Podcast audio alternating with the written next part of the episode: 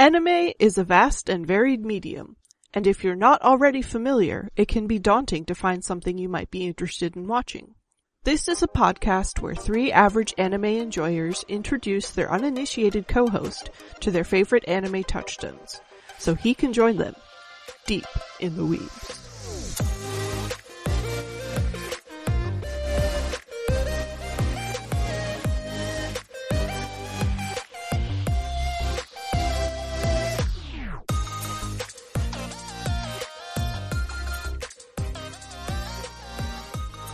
This week we watched four episodes of Yu Yu Hakusho. The original manga series was written and illustrated by Yoshihiro Togashi. The series tells the story of Yusuke Urameshi, a teenage delinquent who is struck and killed by a car while attempting to save a child's life. After a number of tests presented to him by the son of the ruler of the afterlife, Yusuke is revived and appointed the title of Underworld Detective, with which he must investigate various cases involving demons and apparitions in the human world. The manga becomes more focused on martial arts battles and tournaments as it progresses. In North America, the manga ran completely in Viz Shonen Jump from January 2003 to January 2010.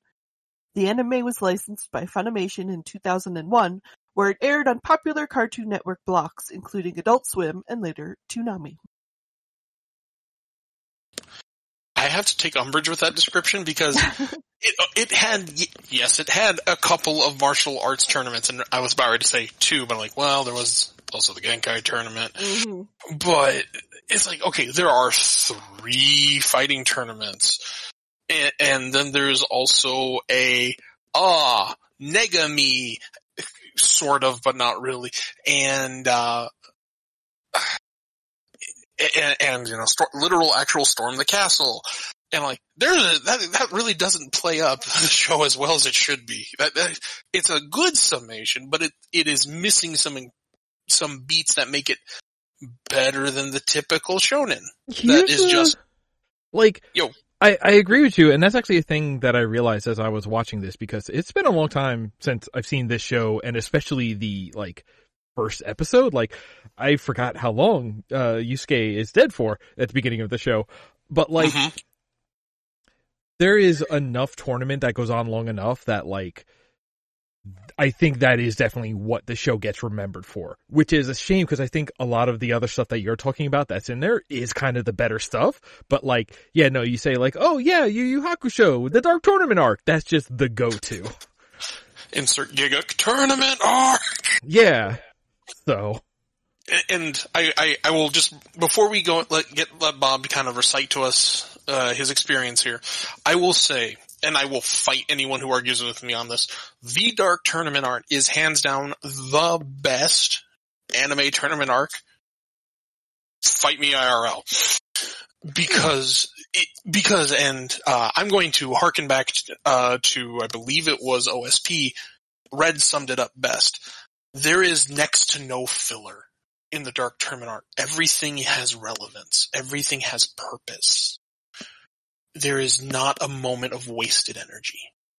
well, that that was actually in, in my notes. That is a note about this show, this show in general compared to other like mm-hmm. shonen you know, bigger enemy of the week shows. Is that like there's so little of the like pe- like peanut gallery commentating and describing what's going on, even though we're watching it, kind of thing. It's just just like, oh no, this this show kind of moves at a clip. Everything that happens is like something interesting that's happening. It's never just like waiting for the spirit bomb to charge or waiting for Goku to come out of the capsule. You know? Or everyone getting knocked out by a singular character just for Goku or insert basic shonen protagonist here to show up. You, you don't just have a Vegeta coming up to almost save the day and then ego gets in the way, but here comes Goku. Yeah. I, w- I would like to add, I had further notes I was going to add later, but I'll, I'll say it er, now. Um, the manga's shift from occult detective fiction to the martial arts genre after Yusuke's death and revival in the early chapters was planned by Togashi from the beginning. Togashi's intention was to establish the main characters and familiarize the reader with them before placing them in tense physical conflicts. That was also in my list, so I thank you for getting to that. And that's the thing, like this, and I'm to to it off that because I think we all know I guess we can at least guess how I feel about this show.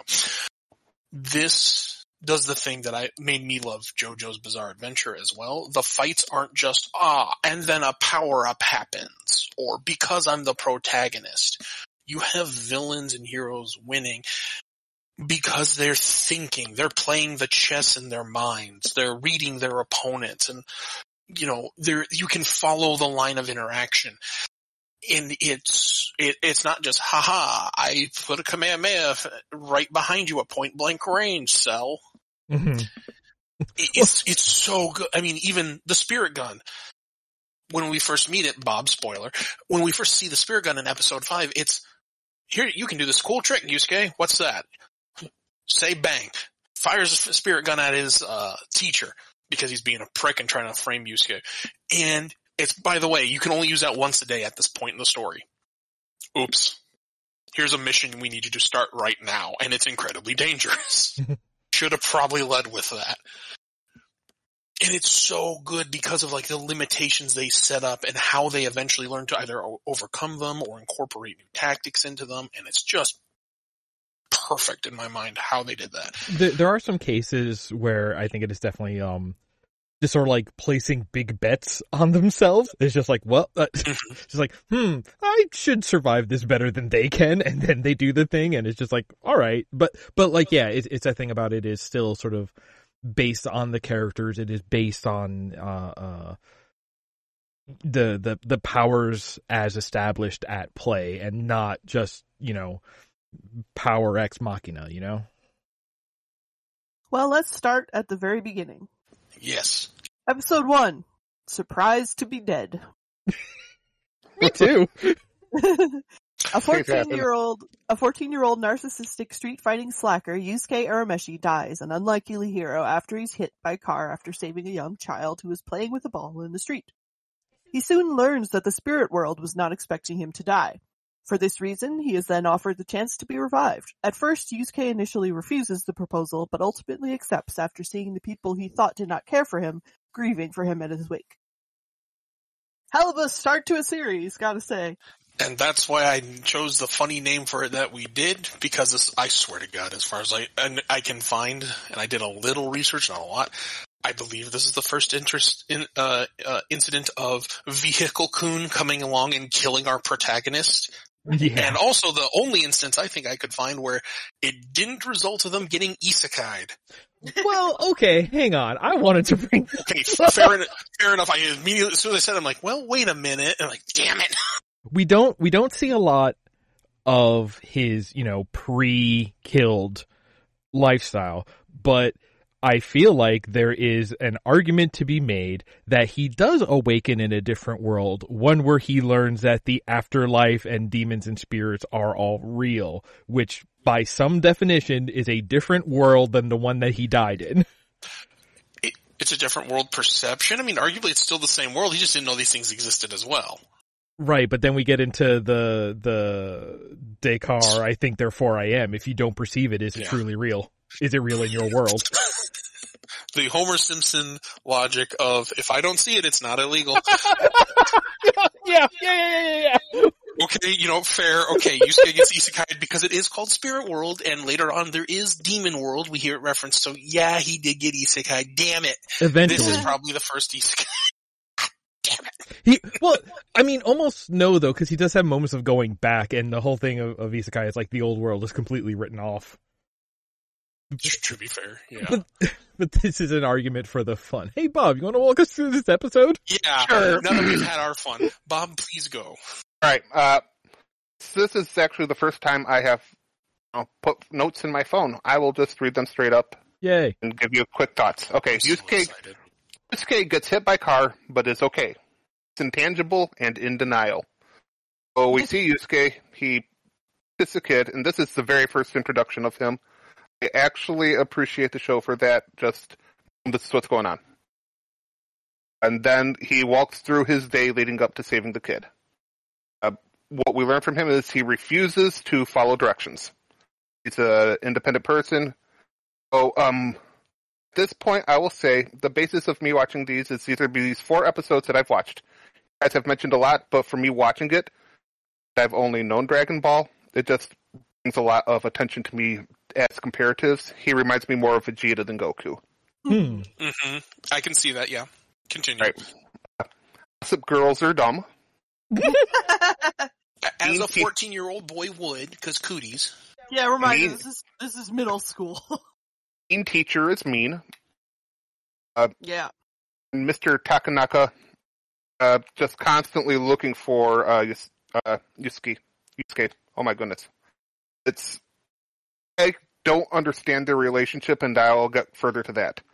Um, to even go to the school, that was a question that I kept asking myself because he doesn't wear the blue. It's like he just goes there to get yelled at and leaves. uh, while walking home, he runs across uh, Kurabara, or Kuwabara, who is our introduction to him, and all I get is, oh, you're the sad, stupid sidekick, aren't you?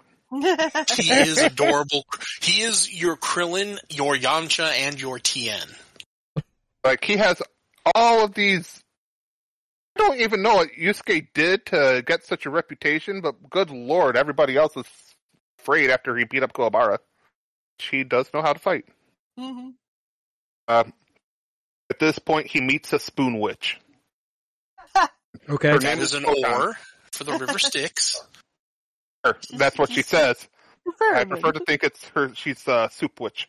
me. I love that. I love that. Actually, I love that. She is the grimmest Reaper, Bob. She explains that they weren't actually expecting him to die. In fact, had he not done anything, the driver would have missed the kid. Her He would have Bob. been scarred less. Bob, what what her name? Uh, Botan? Yep. Correct. Have that written there under Meat Spoon Witch. Botan. uh, the rest of the episode is, and I didn't have this typed up, uh, him going and seeing that people actually miss him. Uh, the girl who, and I'd have to look through my notes because I wrote down her name later, Keiko, maybe? Correct. um, is sad. Kuwabara's sad because he wants to fight him and win. Uh, Mr. Takenaka sad and corrects a couple teachers who are bad talking him. And in flashbacks, we see that uh, his mom is not the best mom. She's mourning the death of her son. I don't. We see her once more in some of the episodes that we watch, and I don't feel like she actually improves as a character. Yes and no. We'll get to that later. I, But she I, I feel like, and we'll we'll elaborate on what this means later in the series. But uh, I feel like she has big Misato energy. Ah yes, uh, that- That's all one of my favorite soups. Thank you. Mhm. Then the episode ends with him being like, "Well, fine, I want to go back," and the soup, witch is like, "Here, stir, stir, stir," and we fly away. Which, so he can fly when he's a spirit. That makes sense. Yeah. But he doesn't later. And thank you for the introduction because at no point do I understand how he becomes human again. W- Yeah, I was that's gonna- the hook. I I'm was trying gonna- to hook you, Bob.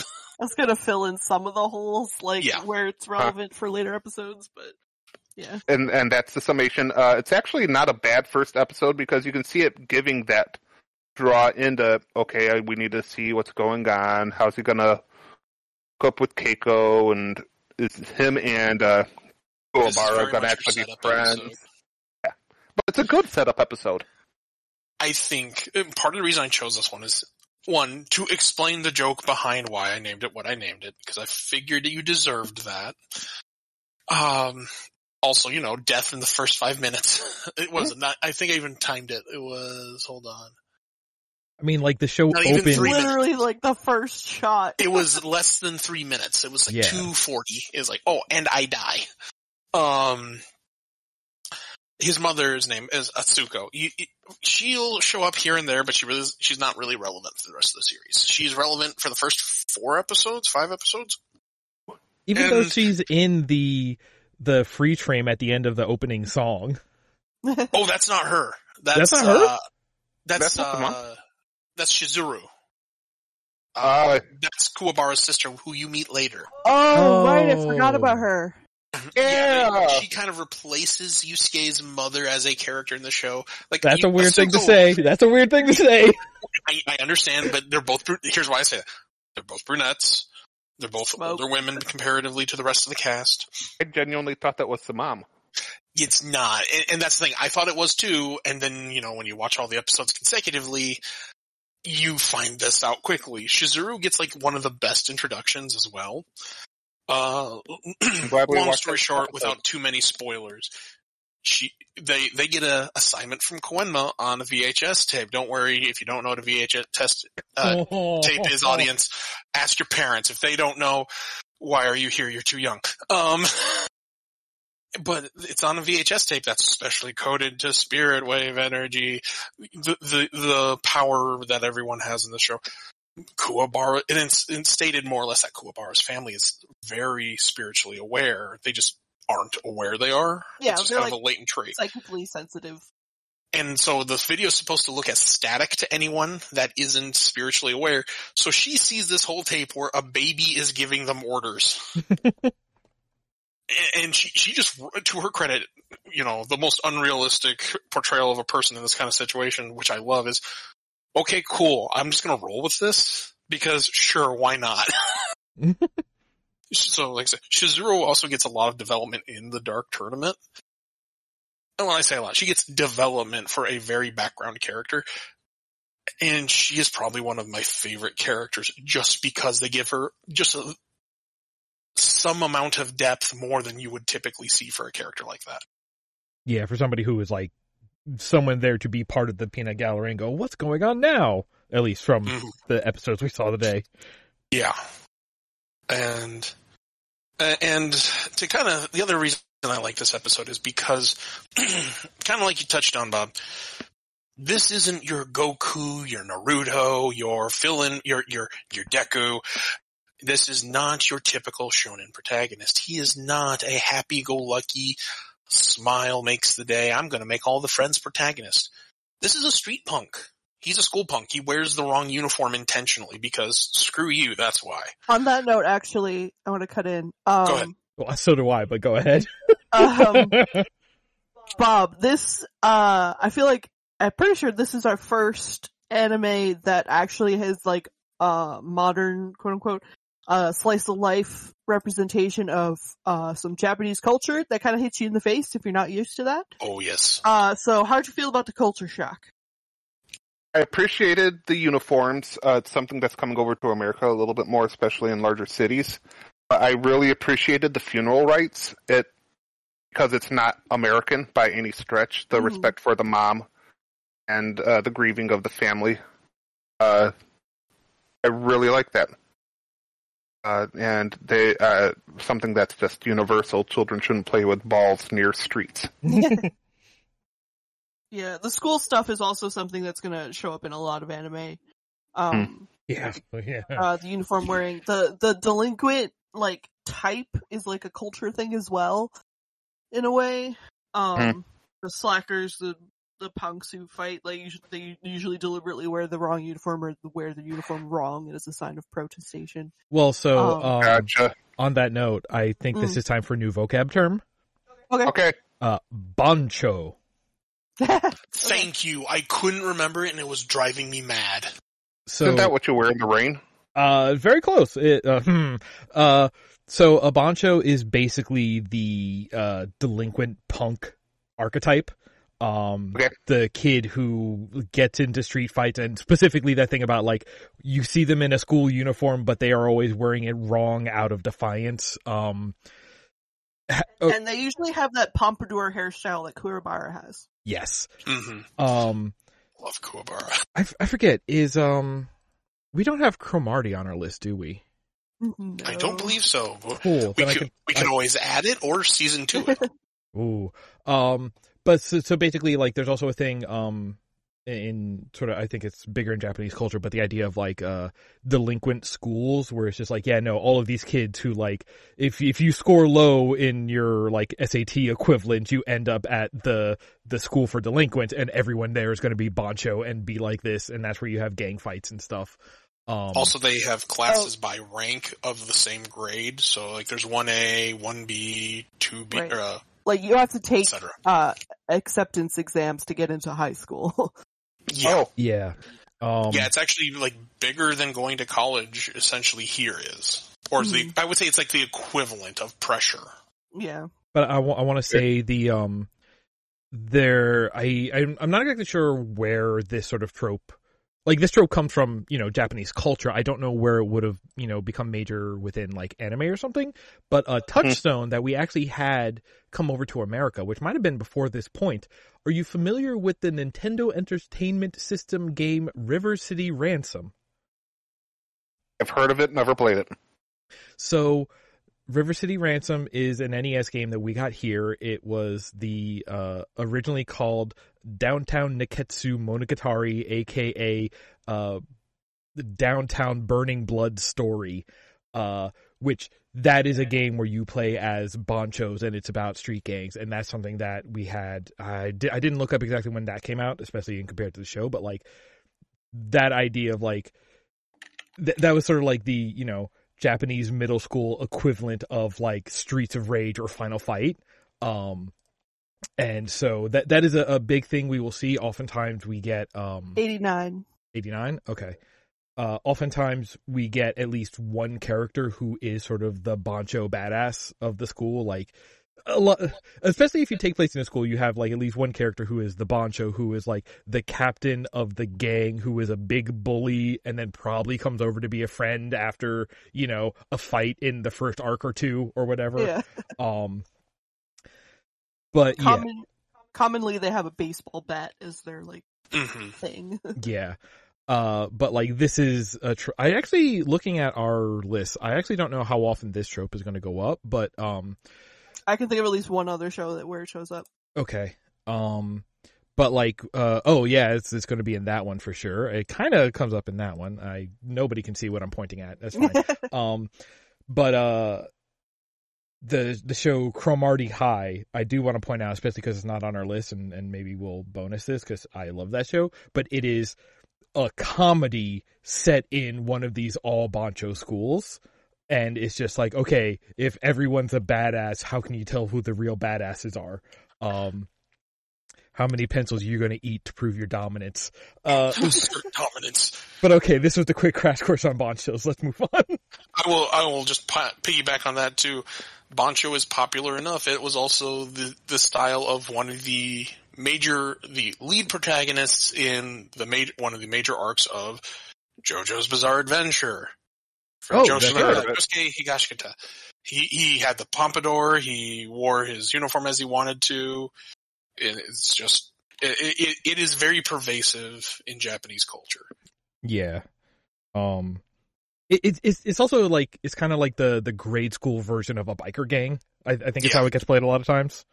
Yeah. So So yeah, those those two teachers who are like shitting on him all the time, they're basically just like have they see him only as this delinquent. They're like, oh, he's never going to amount to anything. He's just causing trouble. There's no reason like to give him any attention or help or anything.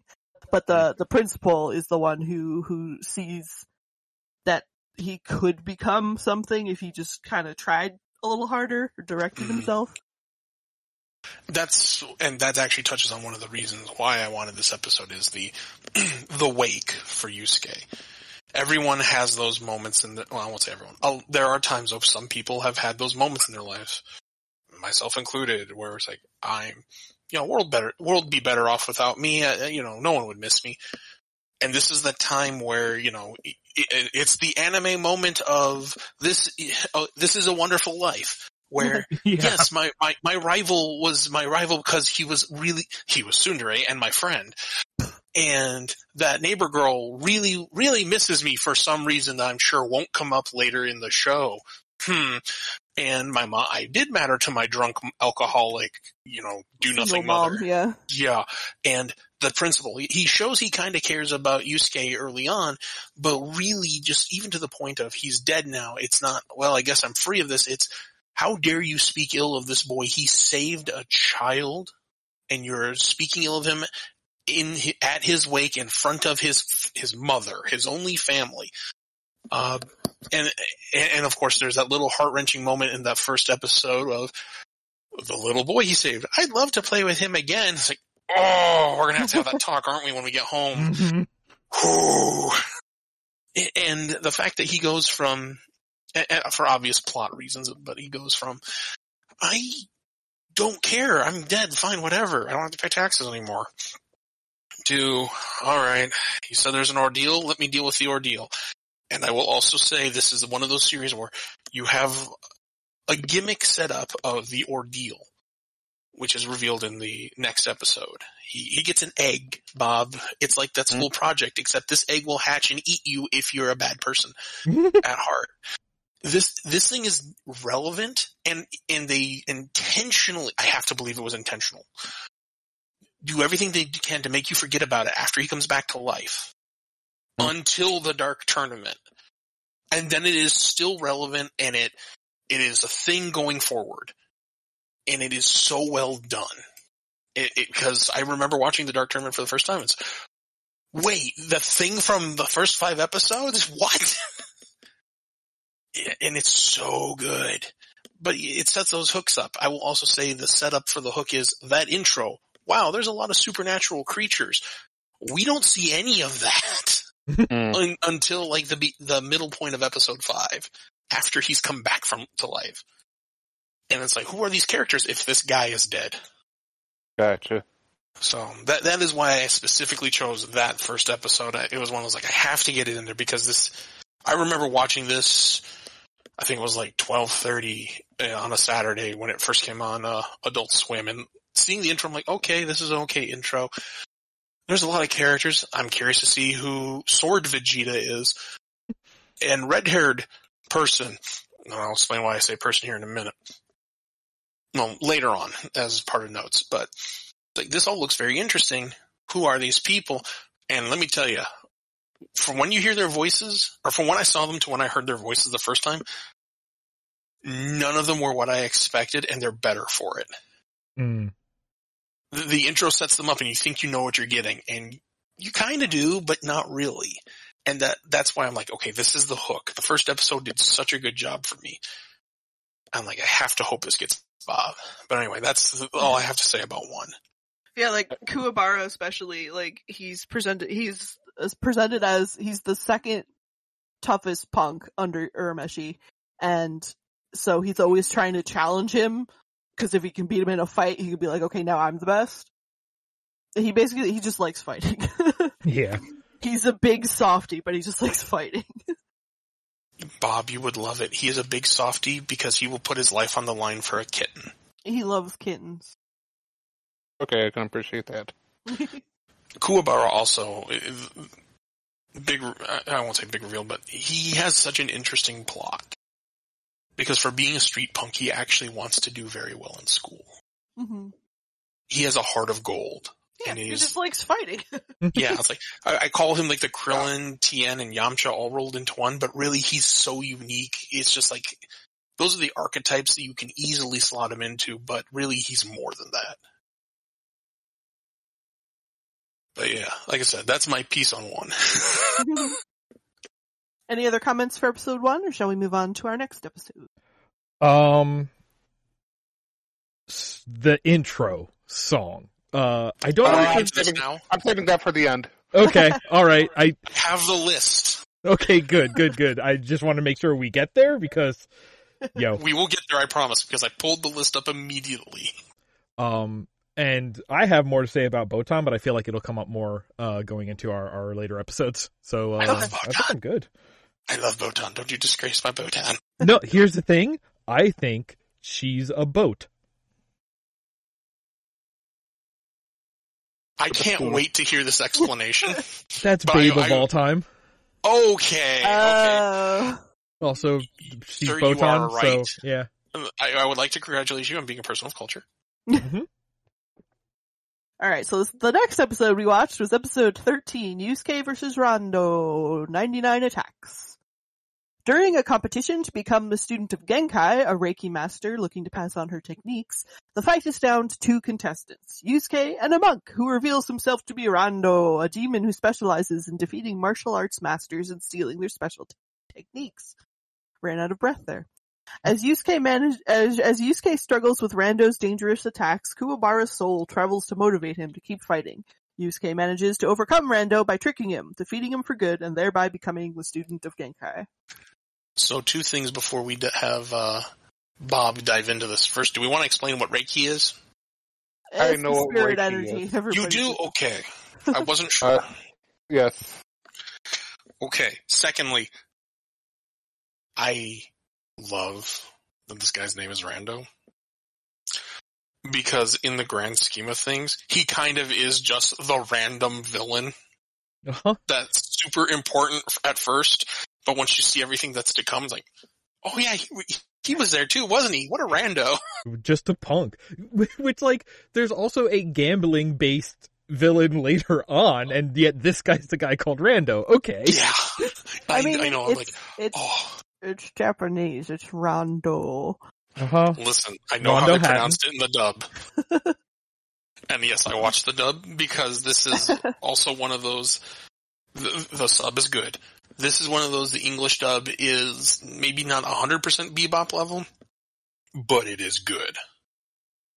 I, I I think the dub is is kind of iconic. Like, there's nothing in it. Okay, Mhm. there, there's a couple things in it that bother me. Like the the I forgot how strong Botan's accent is, and like I have a comment about a trivia thing about that. okay, and I think I know what it is. I have a dumb ear, so I could not place that accent. But like, it's So, okay.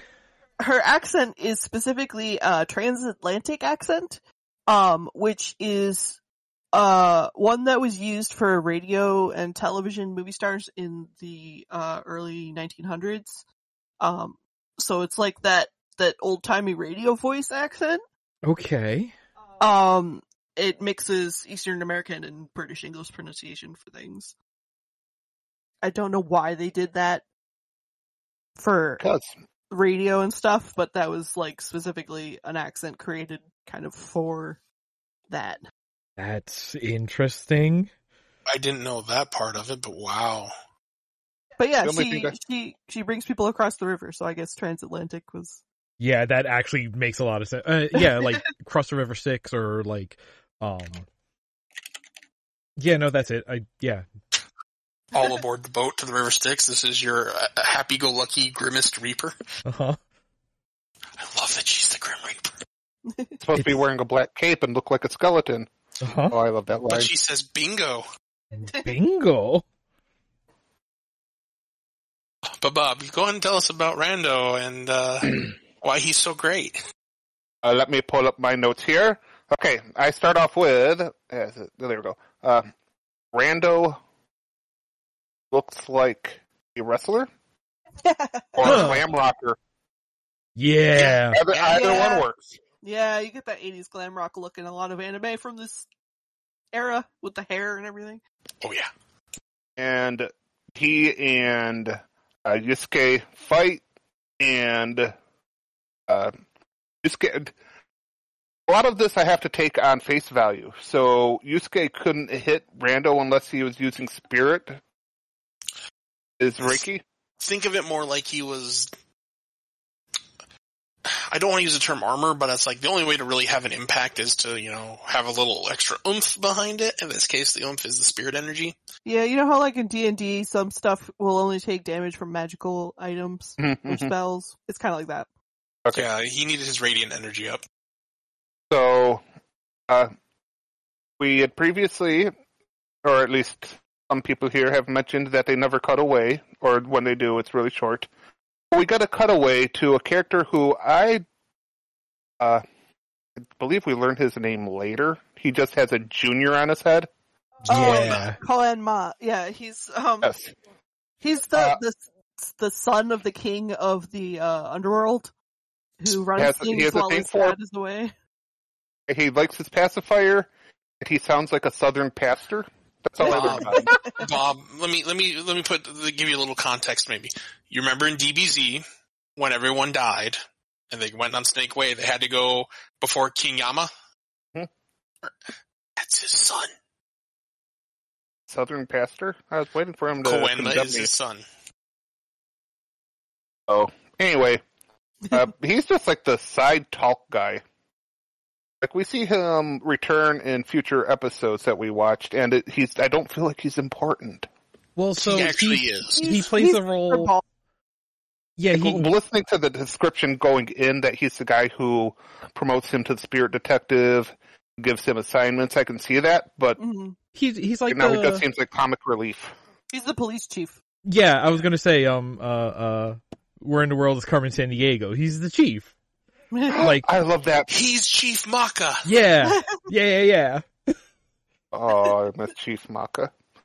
Anyway, so clearly Rando knows that he's got Yusuke on the ropes because he uses a special technique which he stole from someone else where he starts uh, spitting out string and ties up Yusuke, starts swinging him around, and my note here is looks like a fun swing string ride. This He's is just Ra- spinning around like it's a carousel. Yes, he smashes into into a couple BDSM. things. Eventually ties him up to a tree over water that he fills with his magical hate fish.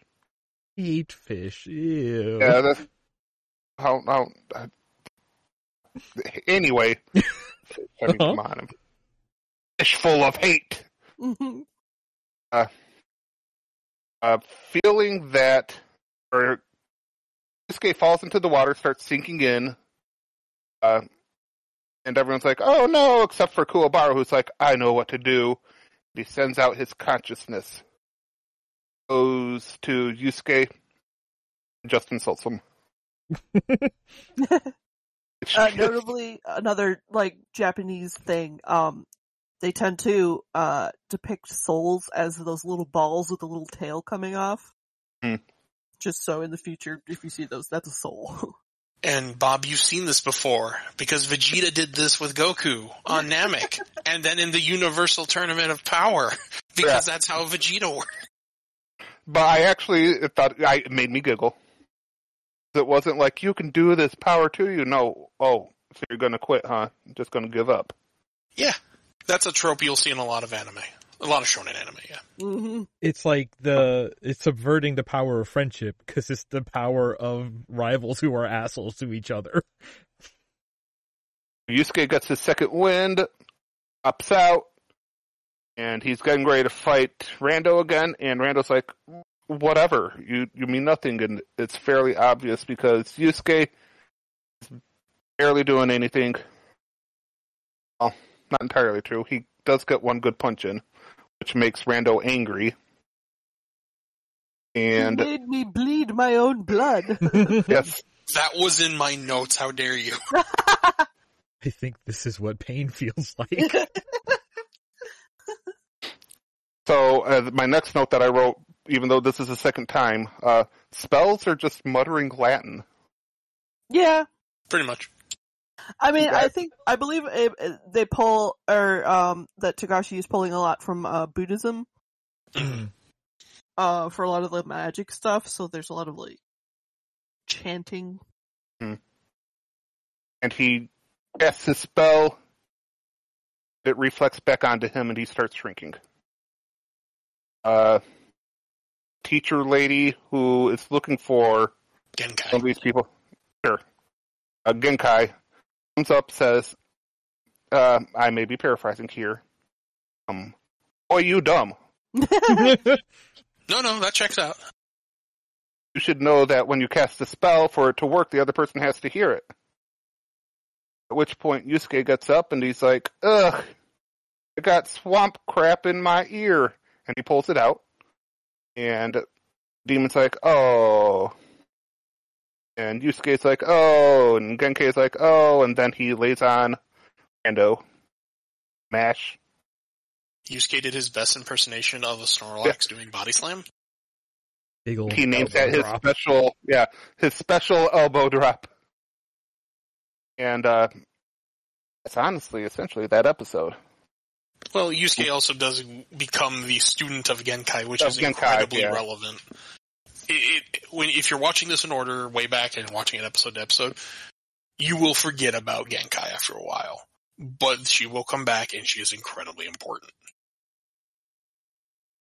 It's like uh, mm, the first real reading teacher question mark or does she or does uh Yusuke have other She she is essentially his only teacher. She is his master Roshi, except not a pervert, an actual badass, and honestly, the bar by which I set all mentors, because she will call him on his bullshit. She, she, she don't give any S. She's like, listen, we're gonna train, and it's gonna hurt you, and I'm not gonna go easy on you. I am here to break you so I can remake you. Also, I'm gonna have a cigarette and play video games. Now to now to call bluff on something I heard earlier. Seemed awful convenient he had glop in his ear. Fair. But to, to I think uh, that's part of being a shonen protagonist is Mhm. that your luck stat is incredibly high. he has the luck feat, yes. Especially when you're a bancho like that. Like that is part of his Yeah. fighting style is just like whatever, I'll win. Being a dumbass. And that's kind of why I wanted to highlight this episode because there, before now he does get in some some minor scrapes and he does have a couple other assignments before this. And he does use his brain, but this is what we'll call like the first big assignment, even though they all constantly say they're big because shonen, Mhm.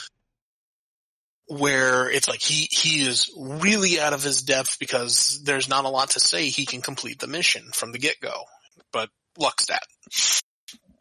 And he, pa- this is, I think the first, well, not the first one, but this one is like, I believe the second instance of him dumb lucking his way out of it. And compared to what we'll see in some of these other episodes, unlike say certain yellow spiky haired bad father protagonists, he doesn't constantly get by on dumb luck. He actually learns and he thinks things through. But he, again, this is still fairly early in his career. He, so yeah, he's gonna dumb luck it because, you know, plot armor. But of all the things, especially considering your setting and your environment, I could kind Hmm. of believe that because just going underwater is like, yeah, my ears are going to fill with water, so I might have to get some of that out. just kind of shake my head a little bit. So they, they played off the environment. So it's a little more palatable than just, oh, I didn't hear that. Oh, and and also base this off of this is one of four episodes that I watched. True, true, very Yeah. true. But uh, yeah, again, we this is also to kind of showcase like ah, Kuwabara is not just my, my best friend and you know rival. He also has power. Yes, he can speak in spirit. Well, not only that, it, it, it's kind of high. I think they highlighted it in the previously on, which was he has a sword, not a bat, because spirit bat's not as interesting as a sword. But kind of lightly playing into the trope, but he also has his own way of protecting himself from ah. supernatural threats. He's a sword boy. Yeah, He's a sword boy. Yeah. you're a sword boy, Harry. and, and it, it just makes it keeps him relevant to the story. He's not just there to be the goofball, the lovable goofball. He's Mm. he serves a purpose. He take and he's willing to take his licks. So he's he's a good character for it. And and even after this, he sticks with Yusuke, which is you know again to put any other normal person in this kind of circumstance, they're going to lose their mind and probably run away. I mean, their rivalry is basically built on respect at this point. Oh yeah, and it just deepens further, and it, it kind of shows the mellowing again. Uh, another shonen, is you will have this eventually, but they kind of mellow out their rivalry really quickly, and I think that the story is better for that. Well, it's like the the classic. Uh, nobody is allowed to beat them up except for me. But even then, at that point, like I would say, even by this point, it's no longer you can't, you don't get to beat up uh, Yusuke. I get to beat up Yusuke. It's like, no, no, this is my buddy. You don't get to hurt my buddy. That's my friend, my pal, my number one guy. Mhm. and only I'm allowed to beat them up. Yes. But even that, Kuwabara doesn't like heretofore. Kuwabara really doesn't care. Like he'll threaten Urameshi every so often when he's kind of being teased, but he doesn't really exude uh, exude that energy. Well, from this point It's- forward, they're also facing, you know, supernatural threats every week, and there's Bigger always a new problems. case. Yeah. True, but and, and like I said, unlike okay, the Vegeta, the Vegeta in the room of comparison, Vegeta constantly is, no, I will beat the villain. Why? Because I must be more powerful. I must be a super duper Saiyan. Mm, Whereas Kuwabara's like, no, no, we, we, we need to pull through this. You need my help. I'm here to help you. I may not be the winner of this, but I will do everything I can. Which, like I said, I think makes him a better rival buddy than most shonen characters that would fill that slot. Hmm. And besides, we're we're gonna have like uh, again, like any shonen show, this is not the last time we're gonna have a villain turned uh buddy buddy Mhm. in this show. Oh yeah, the next arc, man. Let me tell you that we just skip over, and I had real, I had a real time doing, Mm. hard time doing that. It's a good arc. That was the Mhm. part I think when I I had Shonen Jump. That was the part of the manga that was coming out in it. hmm Was that whole story? So good. All right, do we have anything else to say about this episode? Nope. Okay, I'm good. perfect. Number three. All right. The third episode we watched was the first episode of season two, episode 26 of the whole series. Toguro returns. As the title implies, in a previous episode, the team faced Toguro brothers. Um, the younger Toguro brother, like, could use his energy to beef himself up and, like, boost his stats. And the older brother could become weapons, I believe was his thing. He could morph his body any, any way, Yeah. any shape, shift his internal organs, etc., etc. But yes, Mhm. Um, but yeah, so Yusuke's team defeated them, uh, and they were presumed dead. So when Yusuke unexpectedly crosses paths with the younger Toguro brother, uh, he's a bit surprised. Um, uh, Toguro gives Yusuke an ultimatum in that he must participate in the Dark Tournament in two months' time. A tournament organized by human crime lords and drawn in by fierce apparitions, or he'll kill Yusuke and his friends. Left no choice and feeling helpless, Yusuke and his allies begin a two-month training period. Soon afterwards, Yusuke, along with Kuwabara, Kurama, Hiei, and a mysterious masked fighter, band together to board a ship leading to the Dark Tournament ground. So I have to also ch- chime in here with Bob. You know how, and uh, in uh, again, your, the key reference we'll be using here because of our shared history is Dragon Ball. How like the Frieza saga essentially was pseudo inspired by Star Wars, and there are some elements in there. You know, you, you have your big bad from space that everyone's afraid of, uh, and other elements, a- the Superman element that is Goku coming from another planet and being the hero of the world. Those kind of um, nods to pop pop culture are very pervasive in a lot of media, uh, Japanese anime and manga. Primarily, you'll see this a lot in shonen. And I mean, even look at Bebop, all the all the references and the names and some plot lines that happen there. Um, I, I would cite Toys in the Attic when you get to it. Mhm. Um, that is no different than here with Toguro, uh, younger Toguro, despite being the bigger one, younger Mm. Toguro, because they don't get first names, is inspired by a person who also beefed up for a very popular role where he at one point steals sunglasses trying to hunt down the protagonist.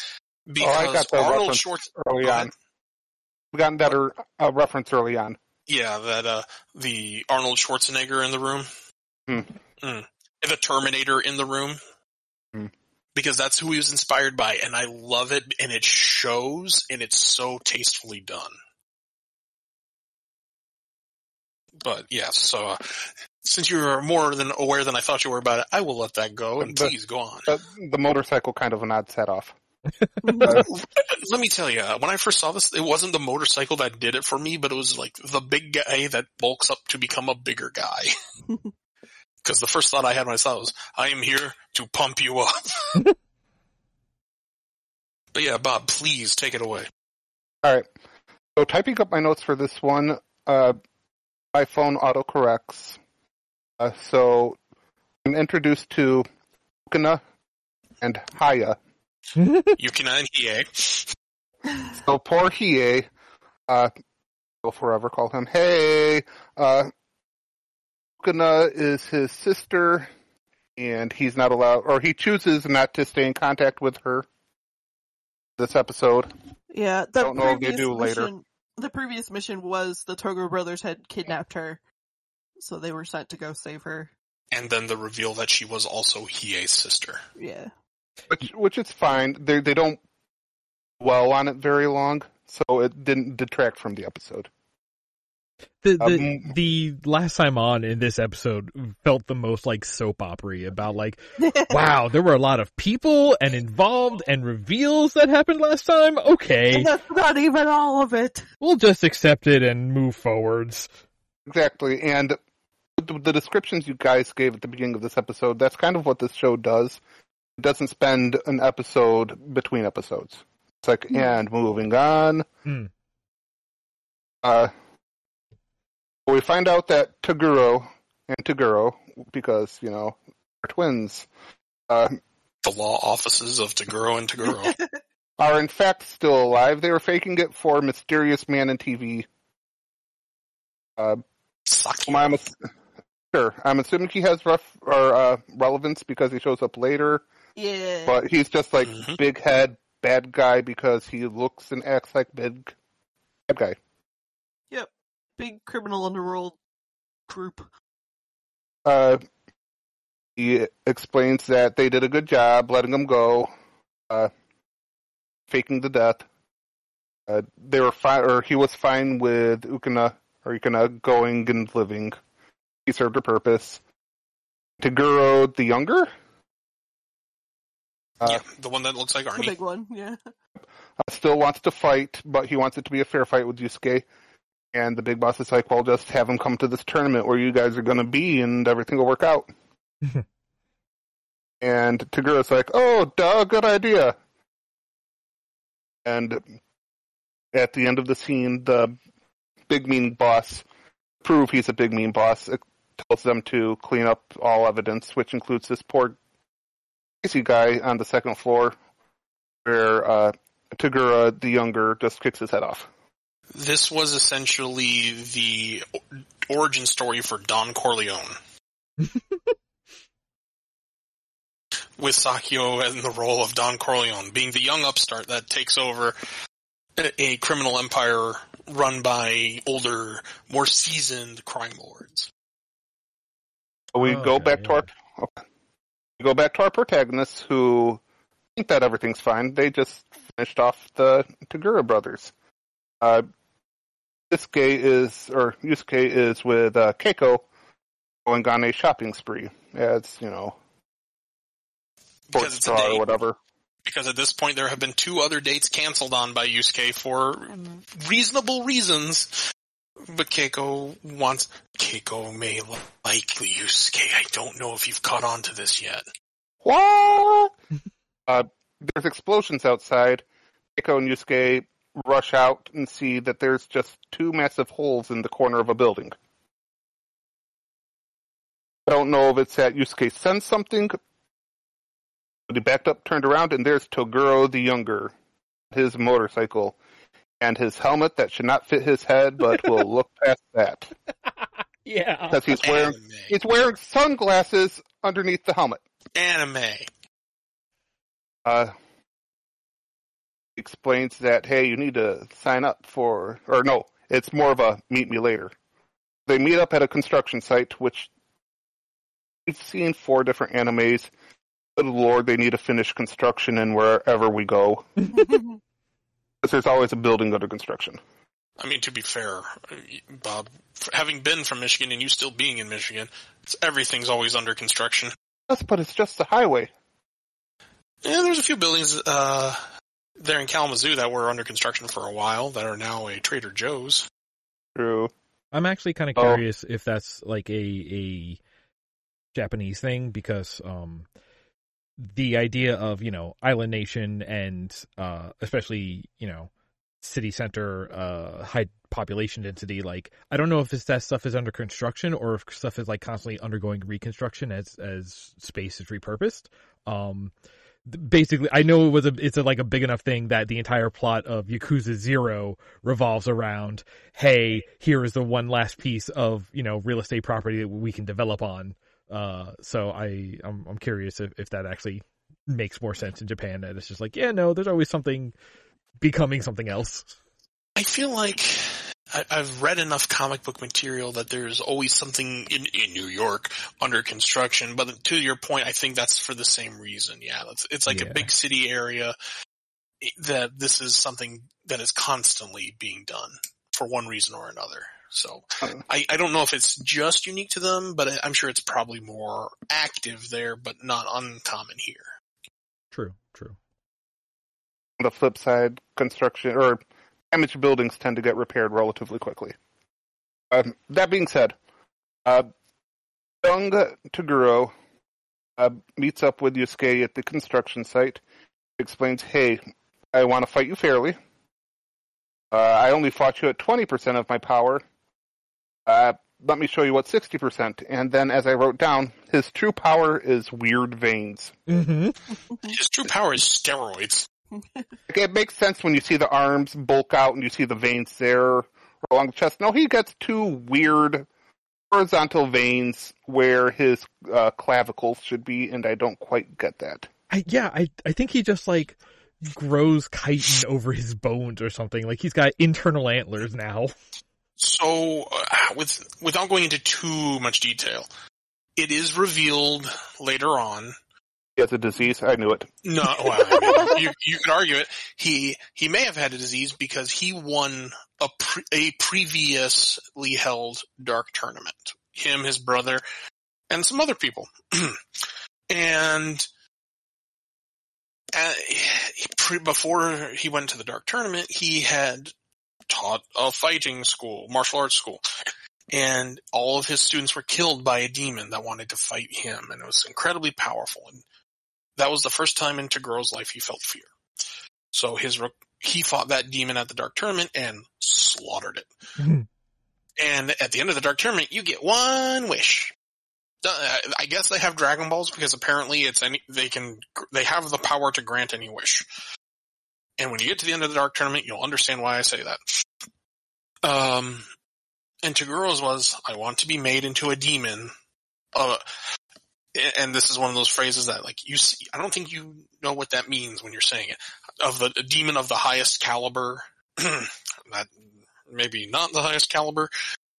Um, and the, so he essentially became like the demon that he killed that hurt him. Younger Toguro is a human turned demon. His ability Yeah. is purely physical strength, able to regulate how much of his maximum power he releases, ranging from 0 to 100%. None of this 110% nonsense. I mean, you Uh, say that, but I With each one of the increase, episodes. with each increase comes a burst of demon energy and his muscles thicken and enlarge themselves. So what we're seeing is demon physiology is really the long, the short version of what I'm trying to get to, but to Yeah. explain why. Because he, this also introduces an idea that I really felt they could have gone into more, and I wish they would have, of demon human hybrids. Mm. And in a way they do later, but not to the degree I was hoping for, because apparently you can just surgery this. Huh. I wonder if it's just an elective. So But anyway, we, so that, that's why muscles look weird. oh, now that you've over-explained my joke, the guru knocks down the construction site all around. You see him kind of move at rapid pace, uh, Look how knocking fast down, and strong I am, and this is only 60% of my power. Yep. knocks, Was it 60? I thought he said Isn't it? 45. Oh, it's 60.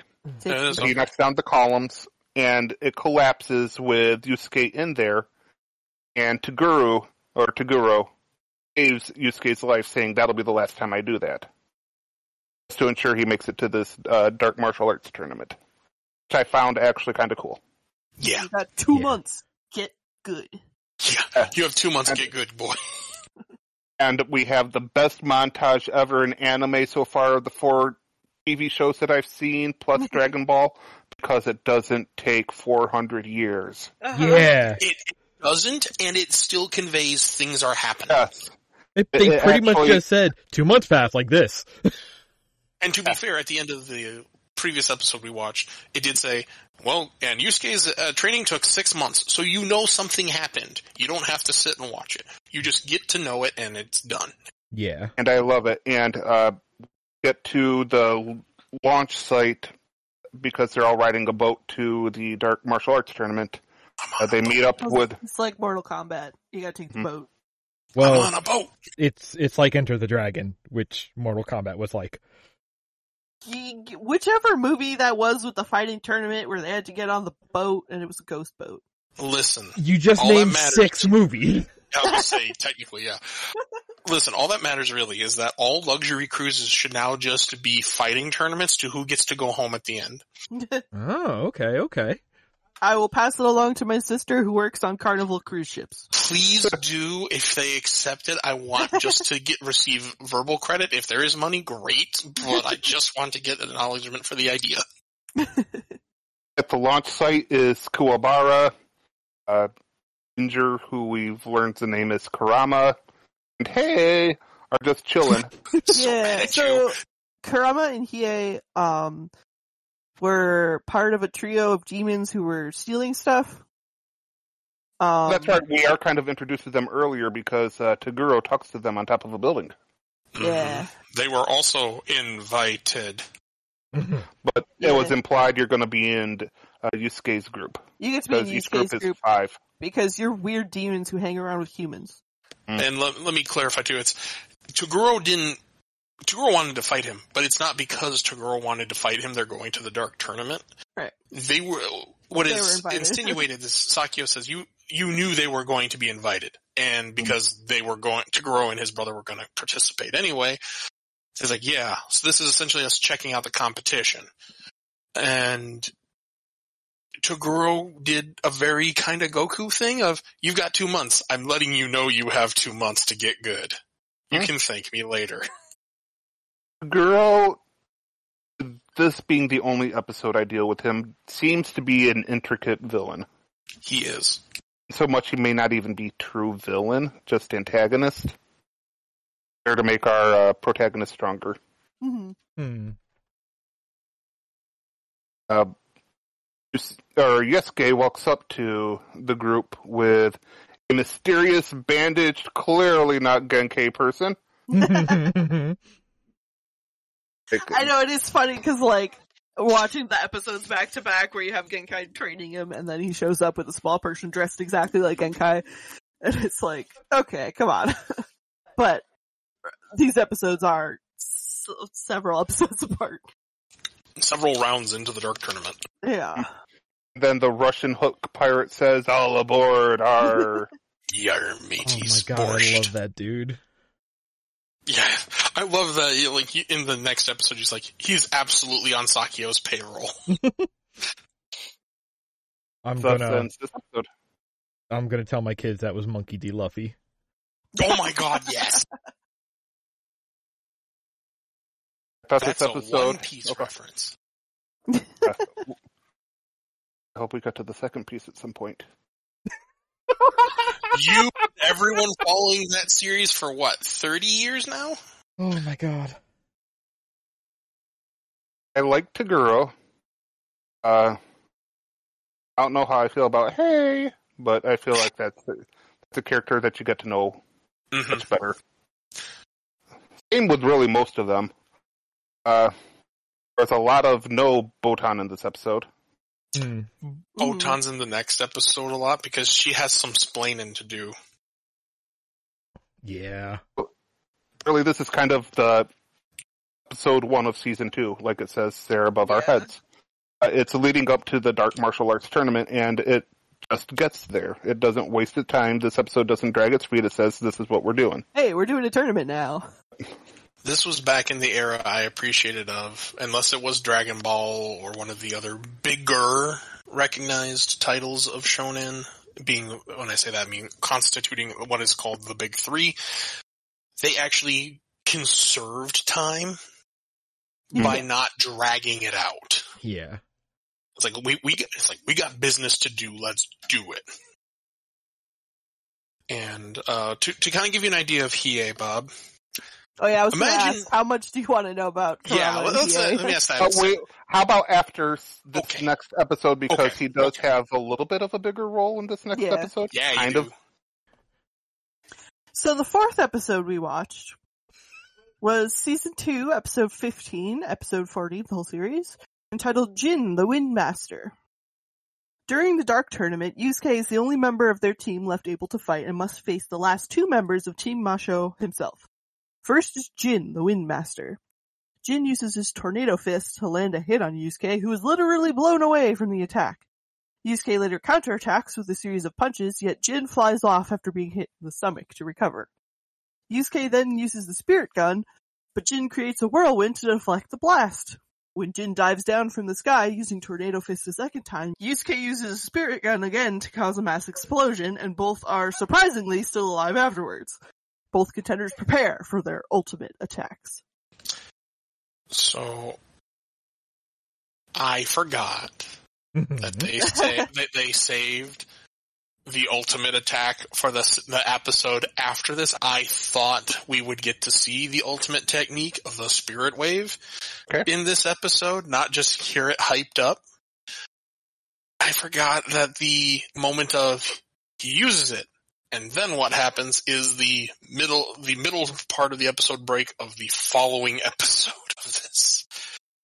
But I still think this was in my mind a right choice otherwise because Hmm.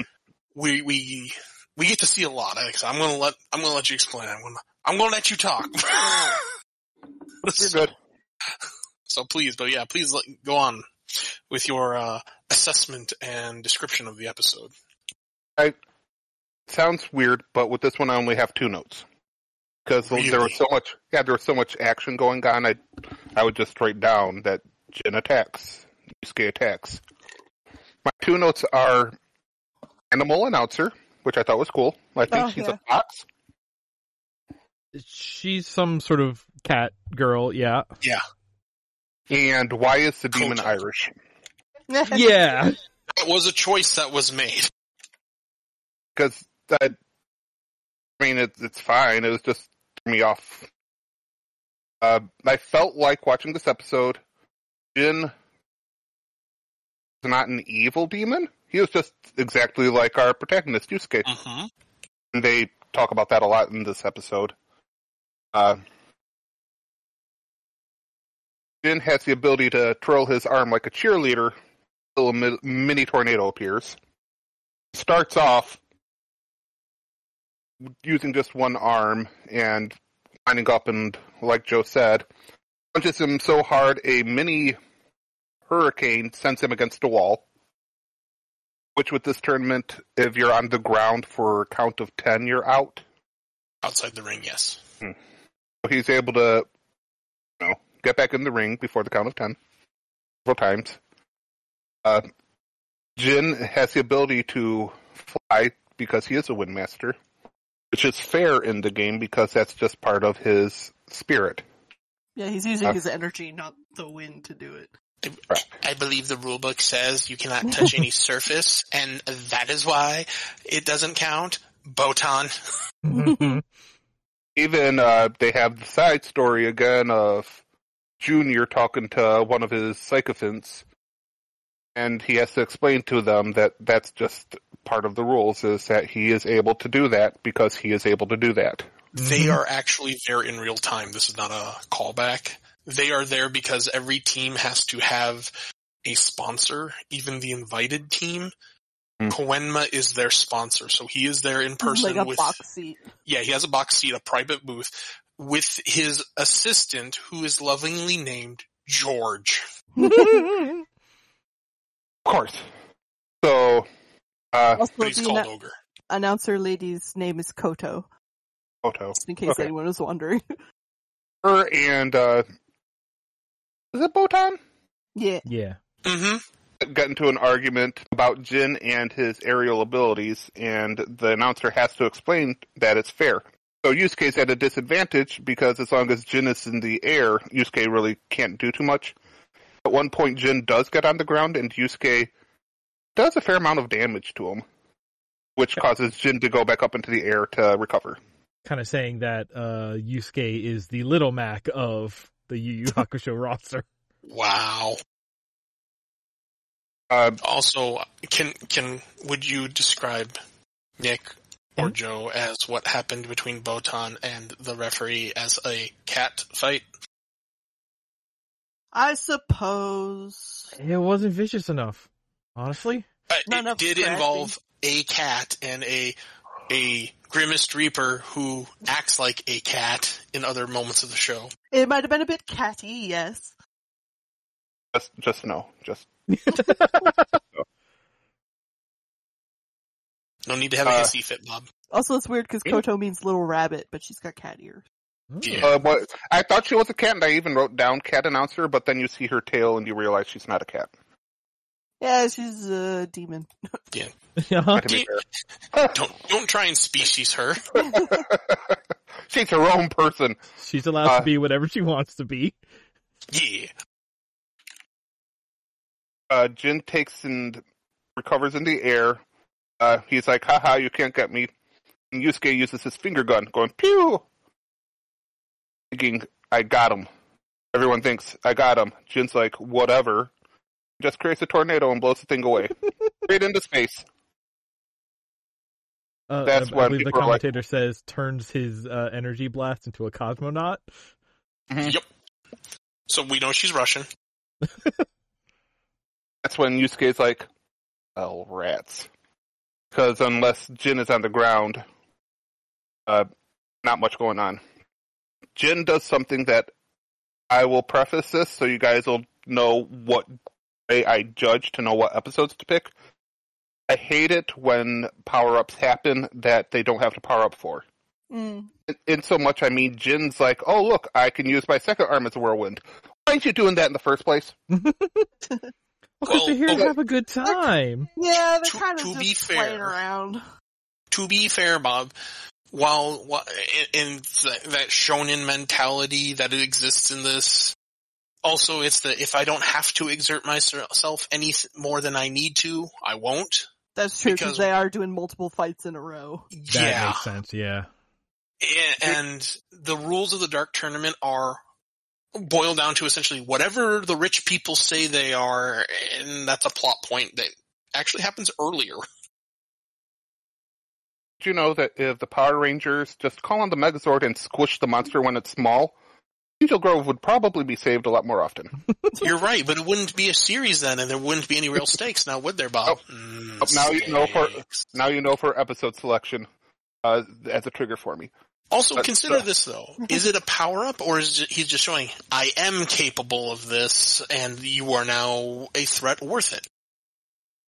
Well, I think it's before he does his second arm is when they do the big explosion because Yusuke's Yeah. like, uh, Yes.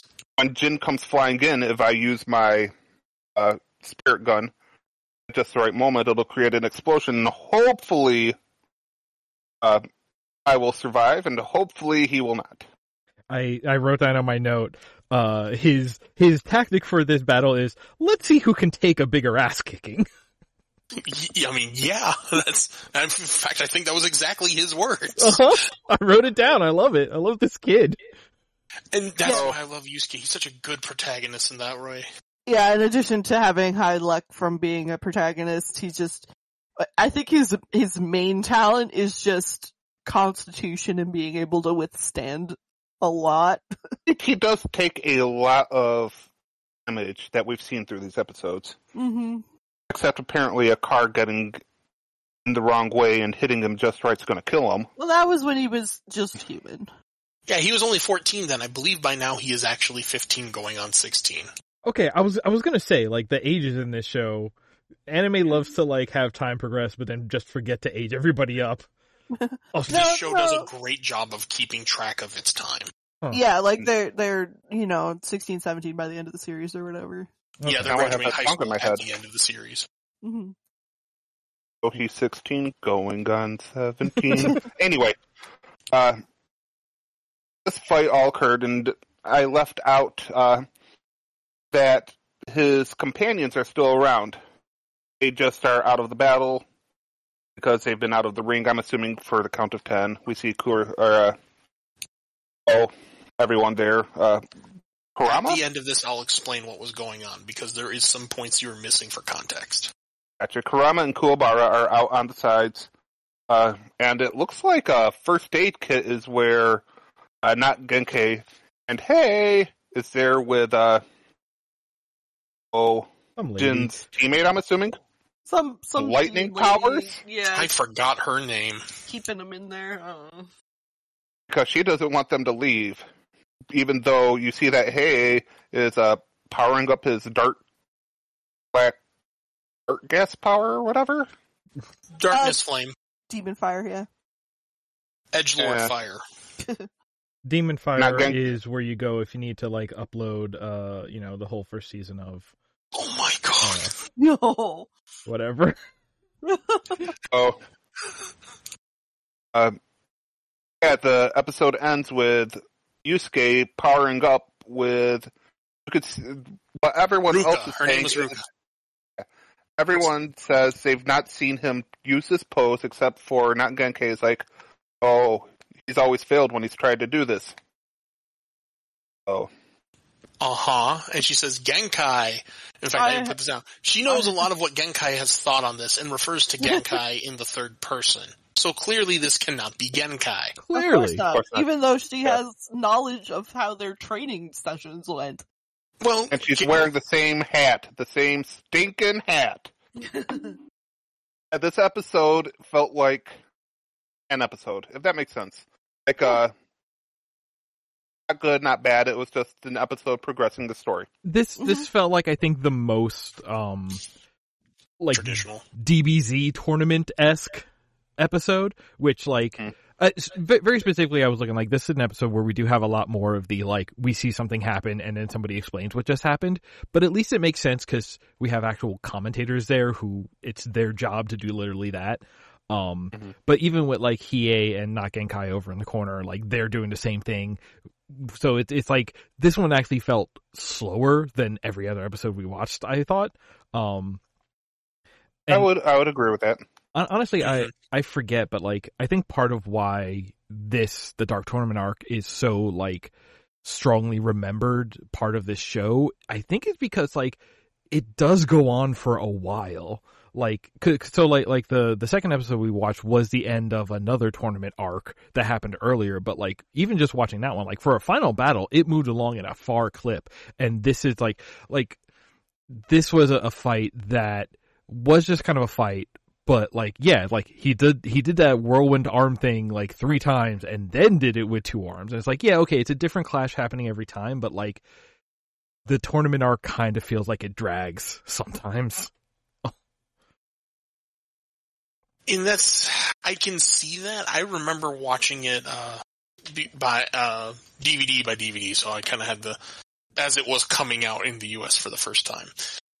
So I remember it not feeling as long, and even now it's like I'll go back and rewatch it, and it feels long, you know, having that ability now to stream it and just say, ah, it is this many episodes. I have only f- confirmed it was chapters 52 through 112 of the, mo- okay, here, we episodes 26 through 66 of the anime. So just a 40 episode tournament. that's a lot that's a lot It is a lot. It is a lot, but again, when you watch it, it actually, it- even watching consecutively, it still feels long, but I don't think it feels 40 episodes long. Because there, it, it moves, it constantly moves.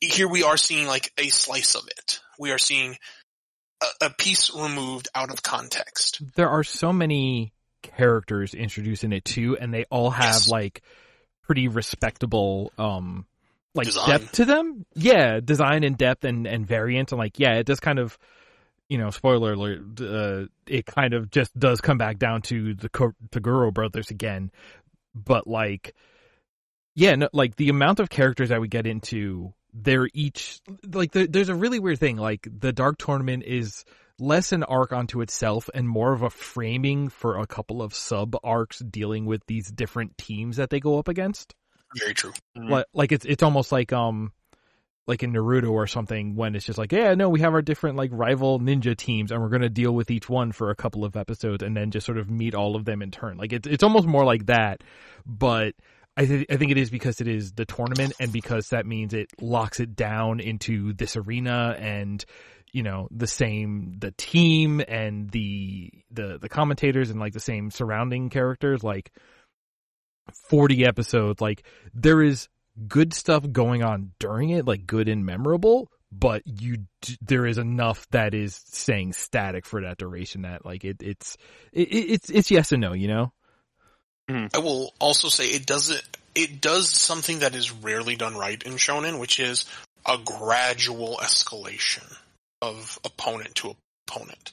Yes, every every opponent is more difficult than the previous one, but it's not like they're world-ending opponents because you still have Toguro, who essentially is the bar of how far you can go. yeah And it's not until you see that final fight where you realize just how high that bar was and how really minuscule by comparison these other threats have been while still being big threats. So again, it, it's, it's a matter of seeing it out of context. I do think kind of hurts it in that regard, but I also think it's still probably the best tournament arc period. Yeah, well, I was I was about to say like, if you wanted to ask me about like, you know, if you just say tournament arcs, what's the first one you think of? I would probably either go with like the Cell games or the Dark Tournament, and I think those are like your top two ones. Um, and if you had to make me choose, yeah, I'd probably go with Dark Tournament, just because again, I think the the collection of characters is more interesting. You know, I had to struggle when you said tournament arc. Okay, wh- other than Dark Tournament, what can I think of? I mean, there was My Hero Academia, but uh, I, they, it has a couple of tournament arcs. Mhm. Uh, but it has one that's not terrible earlier on.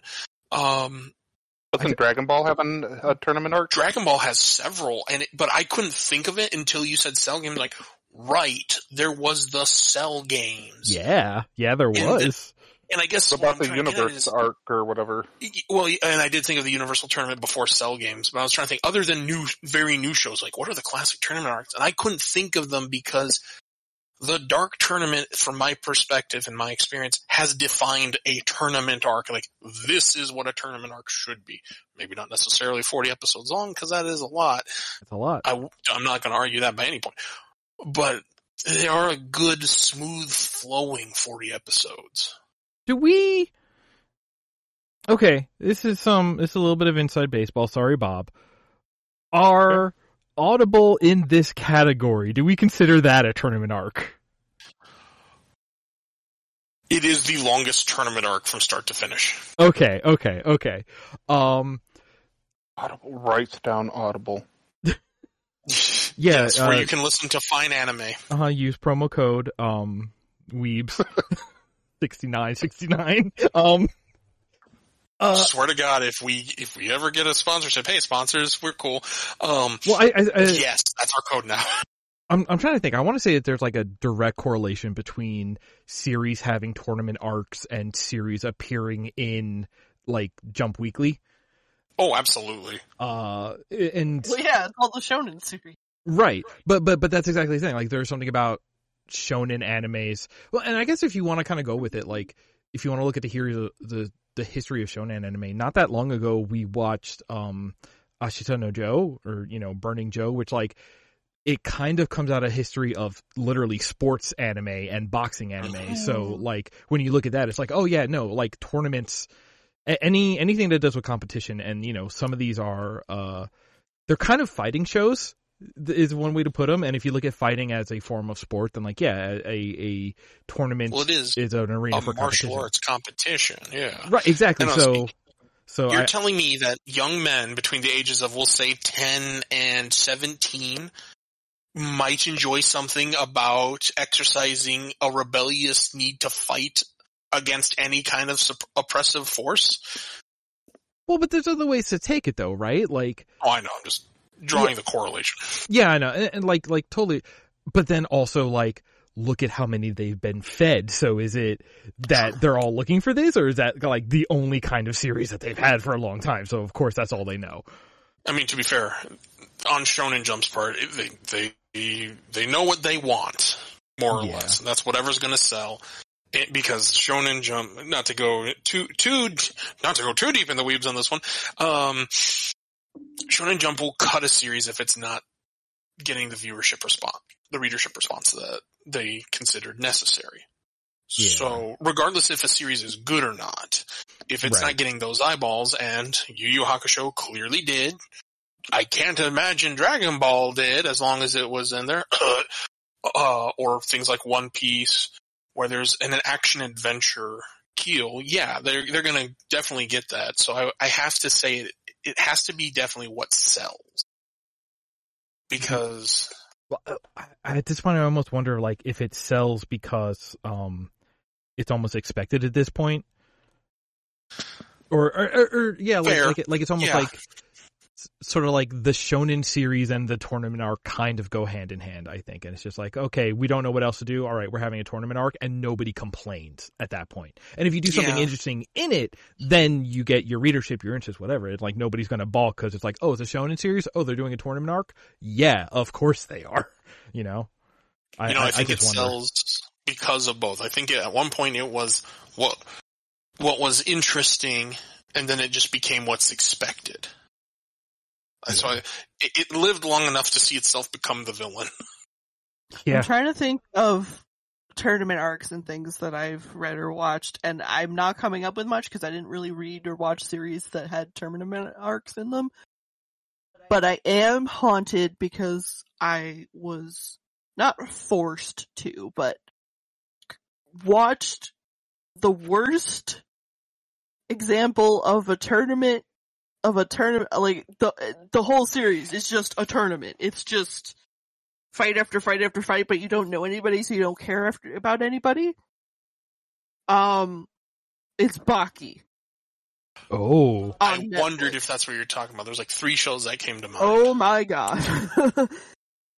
it's terrible. JoJo's without the uh, special ghost friends. does JoJo's do a tournament arc? No, it doesn't. Really? Well, I take it back. Part uh, Steel Ball Run is kind of a tournament arc because it's a race. Hmm. Okay. Eh, that's a different vibe. yeah, that's different. It is a different vibe, but it's also technically a tournament. It is a competition. But like, I'm I'm just I'm just looking at our our our get major list or our mega list, and like I'm already seeing like three other shows with tournament arcs just on this. I mean, there's a show, something about a Rose Bride, that you could argue is a tournament arc. Uh huh. No, I'm I'm looking about the the guy who punches an amount of times, and that's also has a tournament arc in it. Um, oh my god, yes, it does, doesn't it? yes, it does. Mm, do you think That um, one, that one I can figure out. Can you, Bob? Can you? Because arguably, there's two shows on the list that kind of fit into that. It's just what does the punching is what's the difference. I feel like I can count the number of times that that man punches. um I don't think that's the show you're thinking it is. Alright, anyway, back to you, Yu Hakusho. Yeah. yeah okay Anymore- okay Any more, uh, questions or comments about this show? Well, let me fill Bob in uh, regarding the, the team being sidelined, as it were. Mm. So, as you saw, Kuwabara wasn't in a good state. Even our recap kind of covered that. Kuwabara was pretty messed up, and Kurama took two fights and got messed up in the third one because he pulled a real hail mary kind of play there. He he put a killer plant He in him. himself. Yeah, he he, he kamikazed real hard, uh, and lived. Um, His power is demon plants, by the way. yeah, he It's very I cool. see that. I see that during the intro. Yeah, Yeah, he is Rose a- Lip Boy, so good. He's really good. Also, I got a fun fact about Kurama when we get to like thoughts and afterwards. um, but the, so Kuwabara is still technically being considered for a fight because that whole hospital tent was a scam by the guy that's the sponsor for the ninja team they are fighting in this episode. And he, Huh. his, his shtick is, I'll manipulate the rules because for some reason all of our other guys, our other fellow crime lords are dying after their team loses. I don't know how that's happening. he's not doing, he's not the one doing it though. Um, eyes look at Sakyo. Um, and so his, his shtick, every one of them kind of, well, I won't say every one of them has a shtick, but they all have a minor amount of a personality. This guy is like, I'll manipulate the rules because fuck the rules. Kaiba, is that you? Um, and he said, well, we're going to have a medical tent go to the field to inspect the team. And in the previous fight, Kurama and Hiei hadn't been with the team for reasons. But not Genkai and Kuwabara were, and Kuwabara got messed up. But the medical, uh, the, the nurse, Ruka, is on the guy's payroll. She's a demon. Her specialty is bounded fields, essentially. And she contained Hiei and the masked fighter because these are threats that the other, the, the ninja team really couldn't have dealt with. Hiei is also still suffering from an injury where he can't use his right hand. Watch the rest of the arc, you'll understand. Hmm. I, And actually, you don't have to watch long after the episode before this one that we watched. I, I am gonna um, say like the the once uh Kurama and Hiei have their like introduction Mm-hmm. and focused arcs, I, those are some of my favorite arcs for sure. Yeah. Oh yeah. I just love them as Like- characters too. I will say this too, the Dark Tournament does runs miles for giving like Hiei and Kurama room to breathe and develop without making them necessarily focuses, but you will see, I think you get the most development out of Kurama out of all of them in this Hmm. one because you get his history. Um, Kurama and Hiei were my first ship. funny you say that because that's tied to the fact I'm gonna bring up later. Um, there might be a narrative reason for that that never came to be, but not the one Bob might think. Um, but anyway, so Ruka's there to take out good fighters and leave crap behind. Well, she couldn't get Kurama because he was kind of okay. And, uh, or okay enough not to be cornered. And Kuwabara is beat the F up. So it's really just Yusuke and Kurama fighting five. That's the, the everything there. But as we saw in this episode, oops, maybe that bounded field is actually helping Hiei, which what was absolutely not on track. So, it, it, th- this tournament is not as so much a tournament as just a name for blood sport. Mm. And they, this this whole arc does that one thing that other arcs don't do. Lives are literally on the line. Hmm. Death death is the consequence, and for Yusuke and his friends or his team, it's not just their death, but ev- as Toguro put it in the previous episode we watched, everyone you love will die. So that's that's kind of why I wanted to show this one is just to say, look how dark and demented this tournament really is, because they will do the the opponents will do whatever they need to win. There is no holds barred. And additionally, I wanted to show this because Yusuke, unlike when he fought, I don't know, that rando guy, also does some thinking in his tactics. He, he puts some real thought and effort into it, even to the point of, well, I'll go down, but at least I'll take you with me. And also we have an antagonist here who's not a bad guy. Hmm. He's just there because he's with the other team and Yusuke's team's in the way. Yeah, I, I really like the way that um Jin is like like if if they didn't meet first in the tournament arc, like he's like, oh, Mhm. these two would get along because they would have kind of like that Kuwabara kind of relationship of just like, oh, they get along because they love fighting each other and they're a fun fight for each other. They are brothers separated at birth. Yeah, Kindred spirits. But uh, it, it- this, and that's why I like it because again, this arc shows it's it's not just oh you're my enemy, but later you'll be my friend. Once you see how powerful I am, it's oh man, why do I gotta fight you? Can't we just get a beer? Okay, I guess I gotta punch you now. And it shows, you know, just how far as powerful as Yusuke is to this point. Yeah, there's a huge wrinkle. No one considered flight as an option, and uh, looks at the book. Yeah, none of one, none of the people on this team have flight as an option. So we're kind of out of luck. What do we do? So th- this, I just figured it was going to be good, and I, like I said, I thought this was going to have the resolution of the Spirit Wave, just to kind of give you an idea of like, just to the limit Yusuke is willing to go. I don't know really how to use this, but uh, I ain't got nothing else. Also, by this point, he's developed his Spirit Gun. He can fire five shots in a day, one for each finger, essentially, is how they illustrate it. Because you'll see, it, it will, I believe if I remember correctly, one, the episode where he shows he can do five in one day. He fires one and then it's the pinky that doesn't have a round in it, essentially, so it's almost like a magazine unloading, Mhm. Uh, which I thought was just a really good design choice. Can we wrap around and talk about Botan some more? yes. Um, She is the best girl. Flies on a spoon. she okay this show has some great like cuties design between her and we don't even see it but there is another commentator for the dark tournament and like those two commentators uh, between those two commentators and botan like there is something about this show that was i don't know probably started a lot of crushes. Um but very specifically with Botan did something that a couple of shows of this era did where like they're almost treated as like fashion models, you know? Um Oh right, they're idols. yeah, Kind of. because what is it? So Botan has her like Grim Reaper uniform, which I'm going to go ahead and assume that that is like the kind of formal wear that you would bury somebody in. Yes. Also, I was look. Hang on, actually, let me Uh-huh. look something up real quick while you talk. But like we also see her she wears the schoolgirl uniform to blend in at Yusuke school. She wears like uh a wind Talk about the biker chic.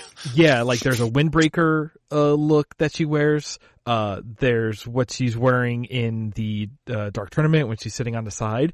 And then in the uh next on for that last episode or, or one of the episodes where they're going into a new something, she's like full on like leather biker uh and baseball bat look going on. It's just like, okay, so she's got some looks. Like this is a show where Mhm. and cause the thing is, I've noticed this, um, as I've been rewatching, um, Sailor Moon specifically, but like there are cases of characters in a show being used again, kind of like to play with like modern fashion and Kuwabara, you always see him in the blue uh Yusuke, he's either in the green or he's in that like rolled up sleeve look. Um everybody else pretty much has, you know, like a sort of like uniform like a cartoon character. And then here's Botan who just has style. Different style every scene or whatever and it's just like Botan wow. has a wardrobe. Yeah. Bo- Botan, you gotta ask who she's wearing today, you know? Um, and I think that, I, I, th- I think there's something that adds, like, the characters that were treated that way. I want to say, like, there is a certain level of, like, chic that they get. Like, the character that you did that with was also a character who, again, would get, like, you know, anime mag centerfolds. Mhm. Or, or even, um, uh, posted right before uh, we started recording, we were looking at some of the the promo art of the boys, and that's exactly the thing that we're getting there. Like, uh, they're in some very like not their standard outfits, but like some more modern attire that we're looking at and just being like, oh, okay, these were we had this moment of making them being fashion icons.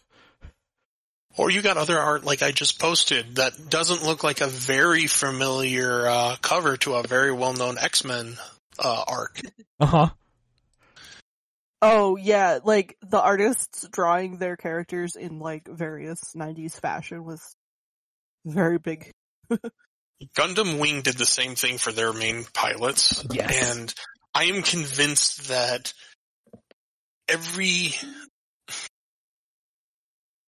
every successful shonen shonen-esque anime worth a salt in that era did that little. Look at my characters though. It, it's to show a breadth of art and style but also show like this is what fashion looks like. The, every artist was audi- auditioning to be a fashion designer in a sense because it always looked good. There was never one that felt out of place. They all just matched the characters perfectly. Well, so there's also the element of Um, I mean, you remember the the argument for um, Wing that that was a Gundam for girls. I actually never heard that argument. Yeah. Uh, so I, I, don't- I don't know if it's just apocryphal or extremely apocryphal, but the idea that like if you look at the everything from the design of the robots to the like just uh amount of like fashion illustrations of our five boy main character harem, you could call it. Like there's a thing like that show in that Gundam series in particular was like trying to cater to more of a shojo audience than a shonen audience. Um I can kind of see it. and and the same kind of thing like the uh between that Sailor Moon did this fashion illustration thing a lot and if Oh, we yeah. got uh Botan here uh who is like you know the, like I guess they're they're I guess they are doing good boys when you look at Kurama, Kurama is also you know some like female audience eye candy at least all of the female anime nerds I know have had that opinion um it's. After you're done, I need to know because I will dive into the Kurama in the room. Okay. Um but like I think that there is an element that like there there is some sort of correlation between like doing these fashion illustration style like pieces with the characters of a of a show um and sort of like trying to cater to a more female viewership of a show uh, for a show and also like success and quality of a show.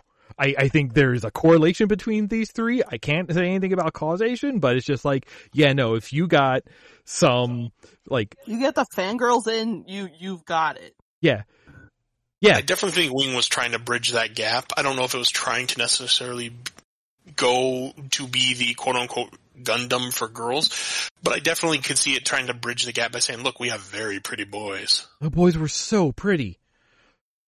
Also, I think there is something to say that like, and we should probably say this, but like, uh, I, I think part of the argument is also like Wing has one of the most like social network convoluted setups and progressions of any Gundam series. So, and there's an idea that like.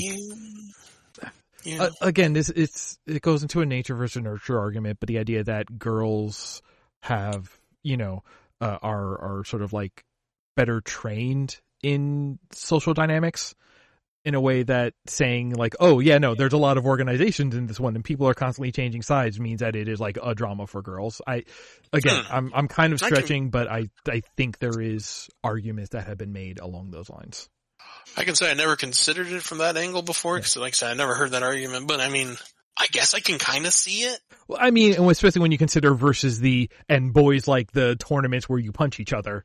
You know, True. To be fair, true. Uh, G Gundam is for boys and Gundam Wing is for girls. Like there is there is a take there. yeah, I mean, okay, yeah. So regarding Kurama, Joe, talking about your ship, what if I told you, and I've been looking this up, what if I told you that was supposed to be the way of things to a degree, but not the way you have it presented? Heterosexual life partners? Because that's how I You're ship them. getting closer. Kurama wasn't supposed to be a guy initially. Oh, that'd be cool. Yeah, he, he was originally designed to be a female character. Um, I don't know if the name was supposed to be changed, but apparently in designing it, and I've, I've been trying to look up the cause of the change, or if there, you know, there was a reason behind it, but apparently there was some, either some kind of concern it wouldn't be received well, or the girl would stand out in the fighting group in a Hmm. 90s setting of fighting in a shonen series. I don't know. I really think that's a terrible excuse, personally. But for whatever reason, Kurama became Kurama because of a decision, but originally was supposed to be Hiei's love interest. Cool. Interesting. Yeah, and I, it's one of those two is like, you know, you, you kind of pick up something when you first watch it, but knowing that and going back and rewatching it, it's like, you just kind of imagine the what if of it. I'm like, okay, I can, I can absolutely see why these two are always hanging out together. Mhm. and it's like, They're huh. Yeah, Yeah. they they have certain resonances, especially as the like the the demons turn friends of the group. hmm And considering how Kurama is really first introduced, I'm like, yeah, no, that, that makes a lot of sense. Just because of the personality he displays. Eh, But he, ar- arguably, I was like, yes, Hiei is a great character in my opinion. Which I guess we'll come to. Bob, how much do you want to know about Hiei's personality? Uh, this is very. I don't know. It's hard to. He's short you and want just angry. Label on him? He's short and angry. That's all you need to know. Well, uh, like I said, just you. Do you want just a high level overview? He's a smarter Vegeta Yeah, I was going to say less of an ego. Yeah. he's the Vegeta of the group, more or less. he is less less egotistical. Like he has an ego, but he's less. I need to be better than the hero. It's more just, you know, you pissed me off. Why? I don't know, but I'm mad. I've got a chip on my shoulder, and he also has more development. It's not just, oh, I was the prince of all demons. No, no, it's, you know, childhood. It's a thing. But they explain it, and it's good when it's explained. Kurama's is good when it's explained, especially when we get to the end of the series. Mm-hmm. Um, but they're, th all of these characters have like really good, interesting backgrounds, of which Kuwabara, bless his little heart, is the one that's going to lead the normalist life. Uh, It makes sense. and good for him. yeah, and that's the other thing. Without going into you know real details, when he decides like, yeah, I'm going to study and I'm going to go to a good school, etc. None, none of his friends say, oh, but you're so you could be so powerful, Gohan, if you just trained longer. No, they're all completely supportive to the point of let's leave him out of a thing because we want him to ha- pursue what he wants to pursue. Hmm. It is so very supportive in that way, which is arguably unusual for a lot of shonen that, especially it comes over to the U.S. Is it time to get into some of our wrap up stuff? Yes, Bob informed us that there was no Cowboy Bebop rewatch for another week, and that's fine. Life is what it is. Well, I know. I kind of wish we do these like once every like three months, so I have time to wa- rewatch the entire series. I that we mean, watch. I, I get you, and believe me, there's a part of me that kind of wishes that too. But these episodes would be a little long if that were the case. Oh, oh no, no. I just mean that like after we record, now I can go Oh. and rewatch the entire Yu Yu Hakusho series yeah, I I want to do that. and then watch whatever's left for Listen. the next episode. We are after we finish the whole series uh get together and chat episode, that's going to be the Patreon exclusive feed. there you go. Um, but no, even before that, we haven't yet wrapped around to uh the intro for this song. Where does it fall on our list? Oh, Where Oh, does yeah. it fall on my list? Uh, Well, let's hear everyone's thoughts on it before we go to where it falls on the list. And let me make sure because I, the file I originally created didn't save properly, so I had to destroy it and get a new one. Uh-oh. So we, if I remember correctly, it went Bebop, Trigun, Aggretsuko, Arcane. Is that correct? Okay. yeah, yeah, yeah, yeah. Bob, let's hear your thoughts first since this is completely new to you. this music seemed like a product of its era. That's a good way. Now to let me it. explain. Uh, Yeah. It's very synth. It's very 80s. It's very early 90s. It's yeah. It's catchy. Very catchy. Mhm. It's not bebop level. No, I wouldn't say it was. Nick, Uh, Joe? Oh, I'm sorry. Go ahead, Bob. I'm sorry. I thought you were done. I was just gonna say, what- uh, as comparing it to Trigun, I think I'll put it a little bit above Trigun. Barely though. I would say they're almost tied. Really interesting. Okay. Yes.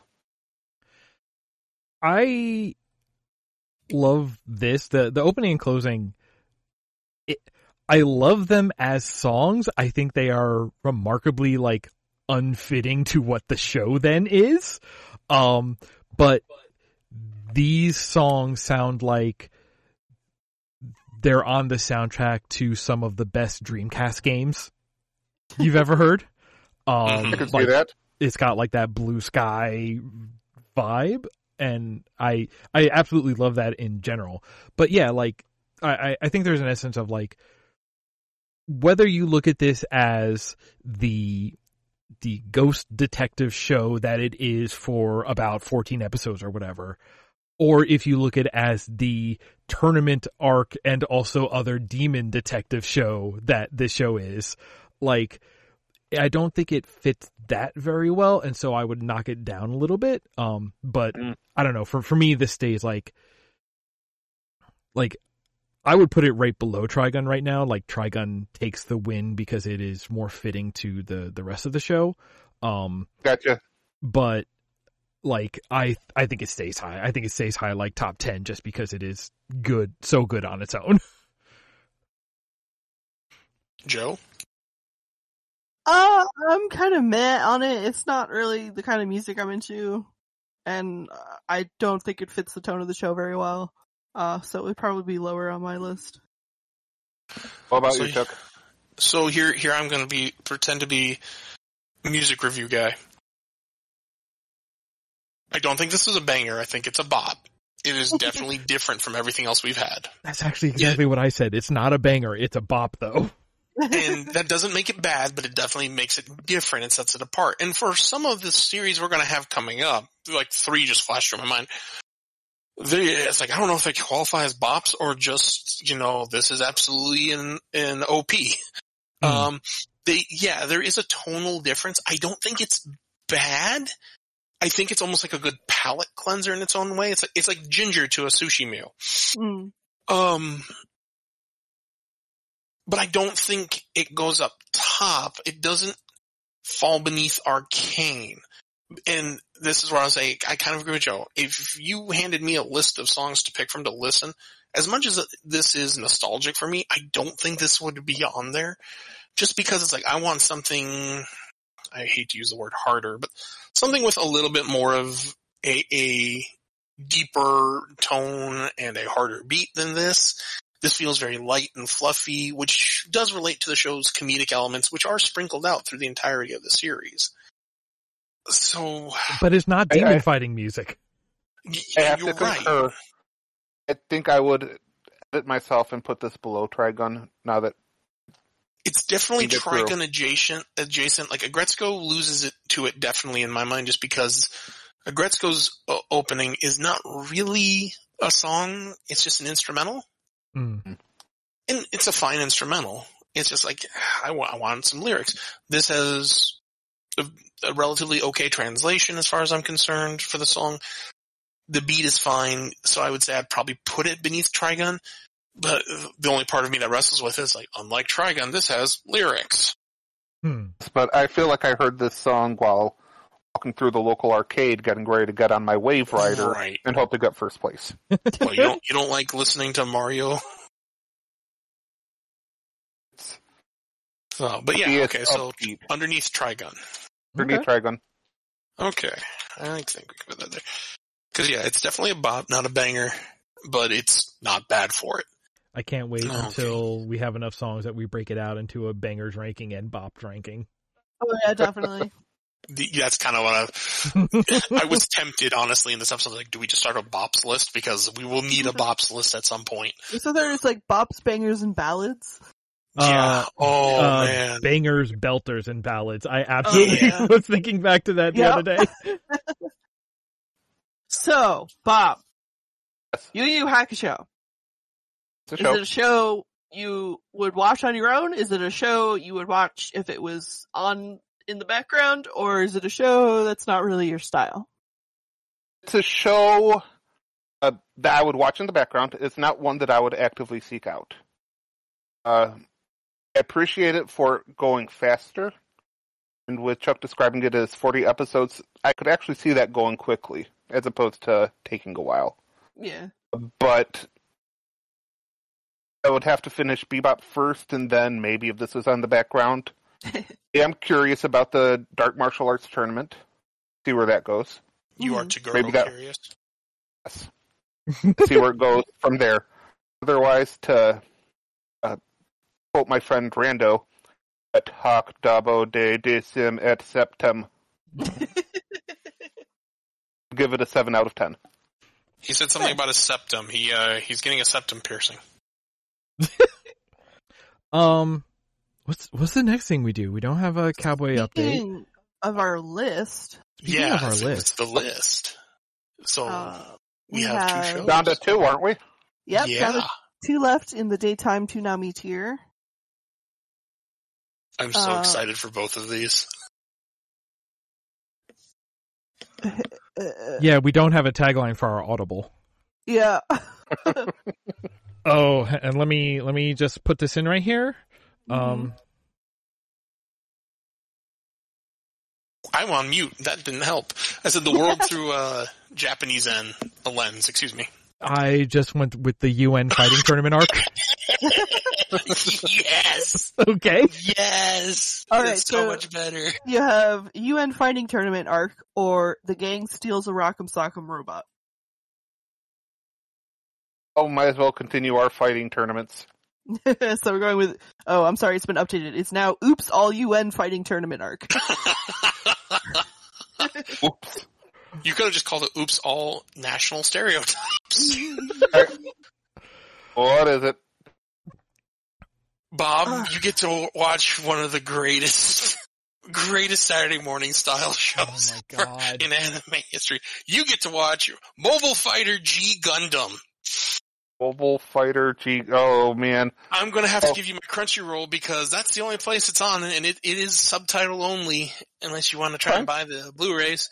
Oh, I don't God. advise that right now because they are expensive, and the good box set is all sold out. Um, Mobile. Living with you, I realize that there is more than one Gundam out there. mhm. The- I was under the belief that Gundam like was one of those uh absorbs everything type things. Yeah, like a blanket term. Yeah. So mobile Mobile Fighter. suit Gundam. No, Mobile Fighter G Nope. Gundam. Yeah, this one doesn't have a suit. Yeah. This one is very specific and Gundam Wing really is the only other one I think that's specific to the doesn't have the the mobile suit portion of the title. As long as there's no G strings involved, I think I'll be okay. Mm, I don't think so. Um, I know there's a lot of like skin tight bodysuits, but there's a reason for that. There's Yeah. a plot relevant reason, and it's mostly guys. So Yeah. I mean, oh, okay, whatever. I don't even care. and one horse. yeah, it's no horse. One, I think there's only Uh, one, two female pilots. One, uh, the rest are Oh male my pilots, gosh. and a horse, who I believe is a male. Oh, good lord! So this is going to be interesting. I can't wait. This is gonna be something. Bob. Oh, I, we're really gonna have to think hard about what episodes. Oh, I have been working on this so far. Uh, Okay, there are at least two You two can hash I'm that out. mandating in this. You two can hash that out because I have not seen this series at all. I'm Really? so Someone joining me! Yay! All right. I, This- I, oh. I've never seen a, a Gundam. You you haven't you haven't seen a Gundam? You haven't seen a Gundam go Super Saiyan? I've, I've seen some Getters, but I haven't seen some Gundams. Oh, I'm so happy. This is gonna be wild. Alright. Oh All right. my god, this is This Okay. is definitely one of those. Get in the car. We're going Gundaming. At the same time, holding my beer. oh my god. Oh, I'm so I'm so happy. All right. So well, dear listeners, you have that to look forward to next time. Yeah, yeah, you do. we'll we'll figure that out by the time next episode gets here. And until then, oh, we'll see ya. Everyone have a good Later. one. Remember like, share, and subscribe. Bye!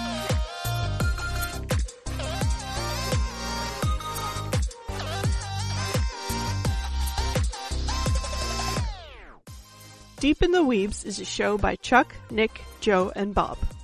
Our theme music is Kawaii Friends by C. Cotty 3. You can find our show on YouTube or subscribe to the audio only version on iTunes or wherever podcasts are served.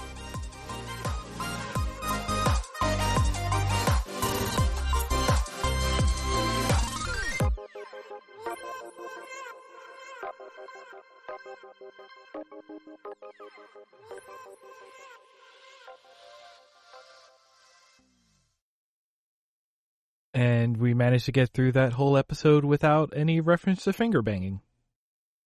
Listen, I, after the last time, I made it a very, very concerted effort. Like, don't make the South Park joke. Don't make the South Park joke. it was funny the first time, but really it was, you know, in retrospect, probably a terrible idea on my part, and I apologize for that.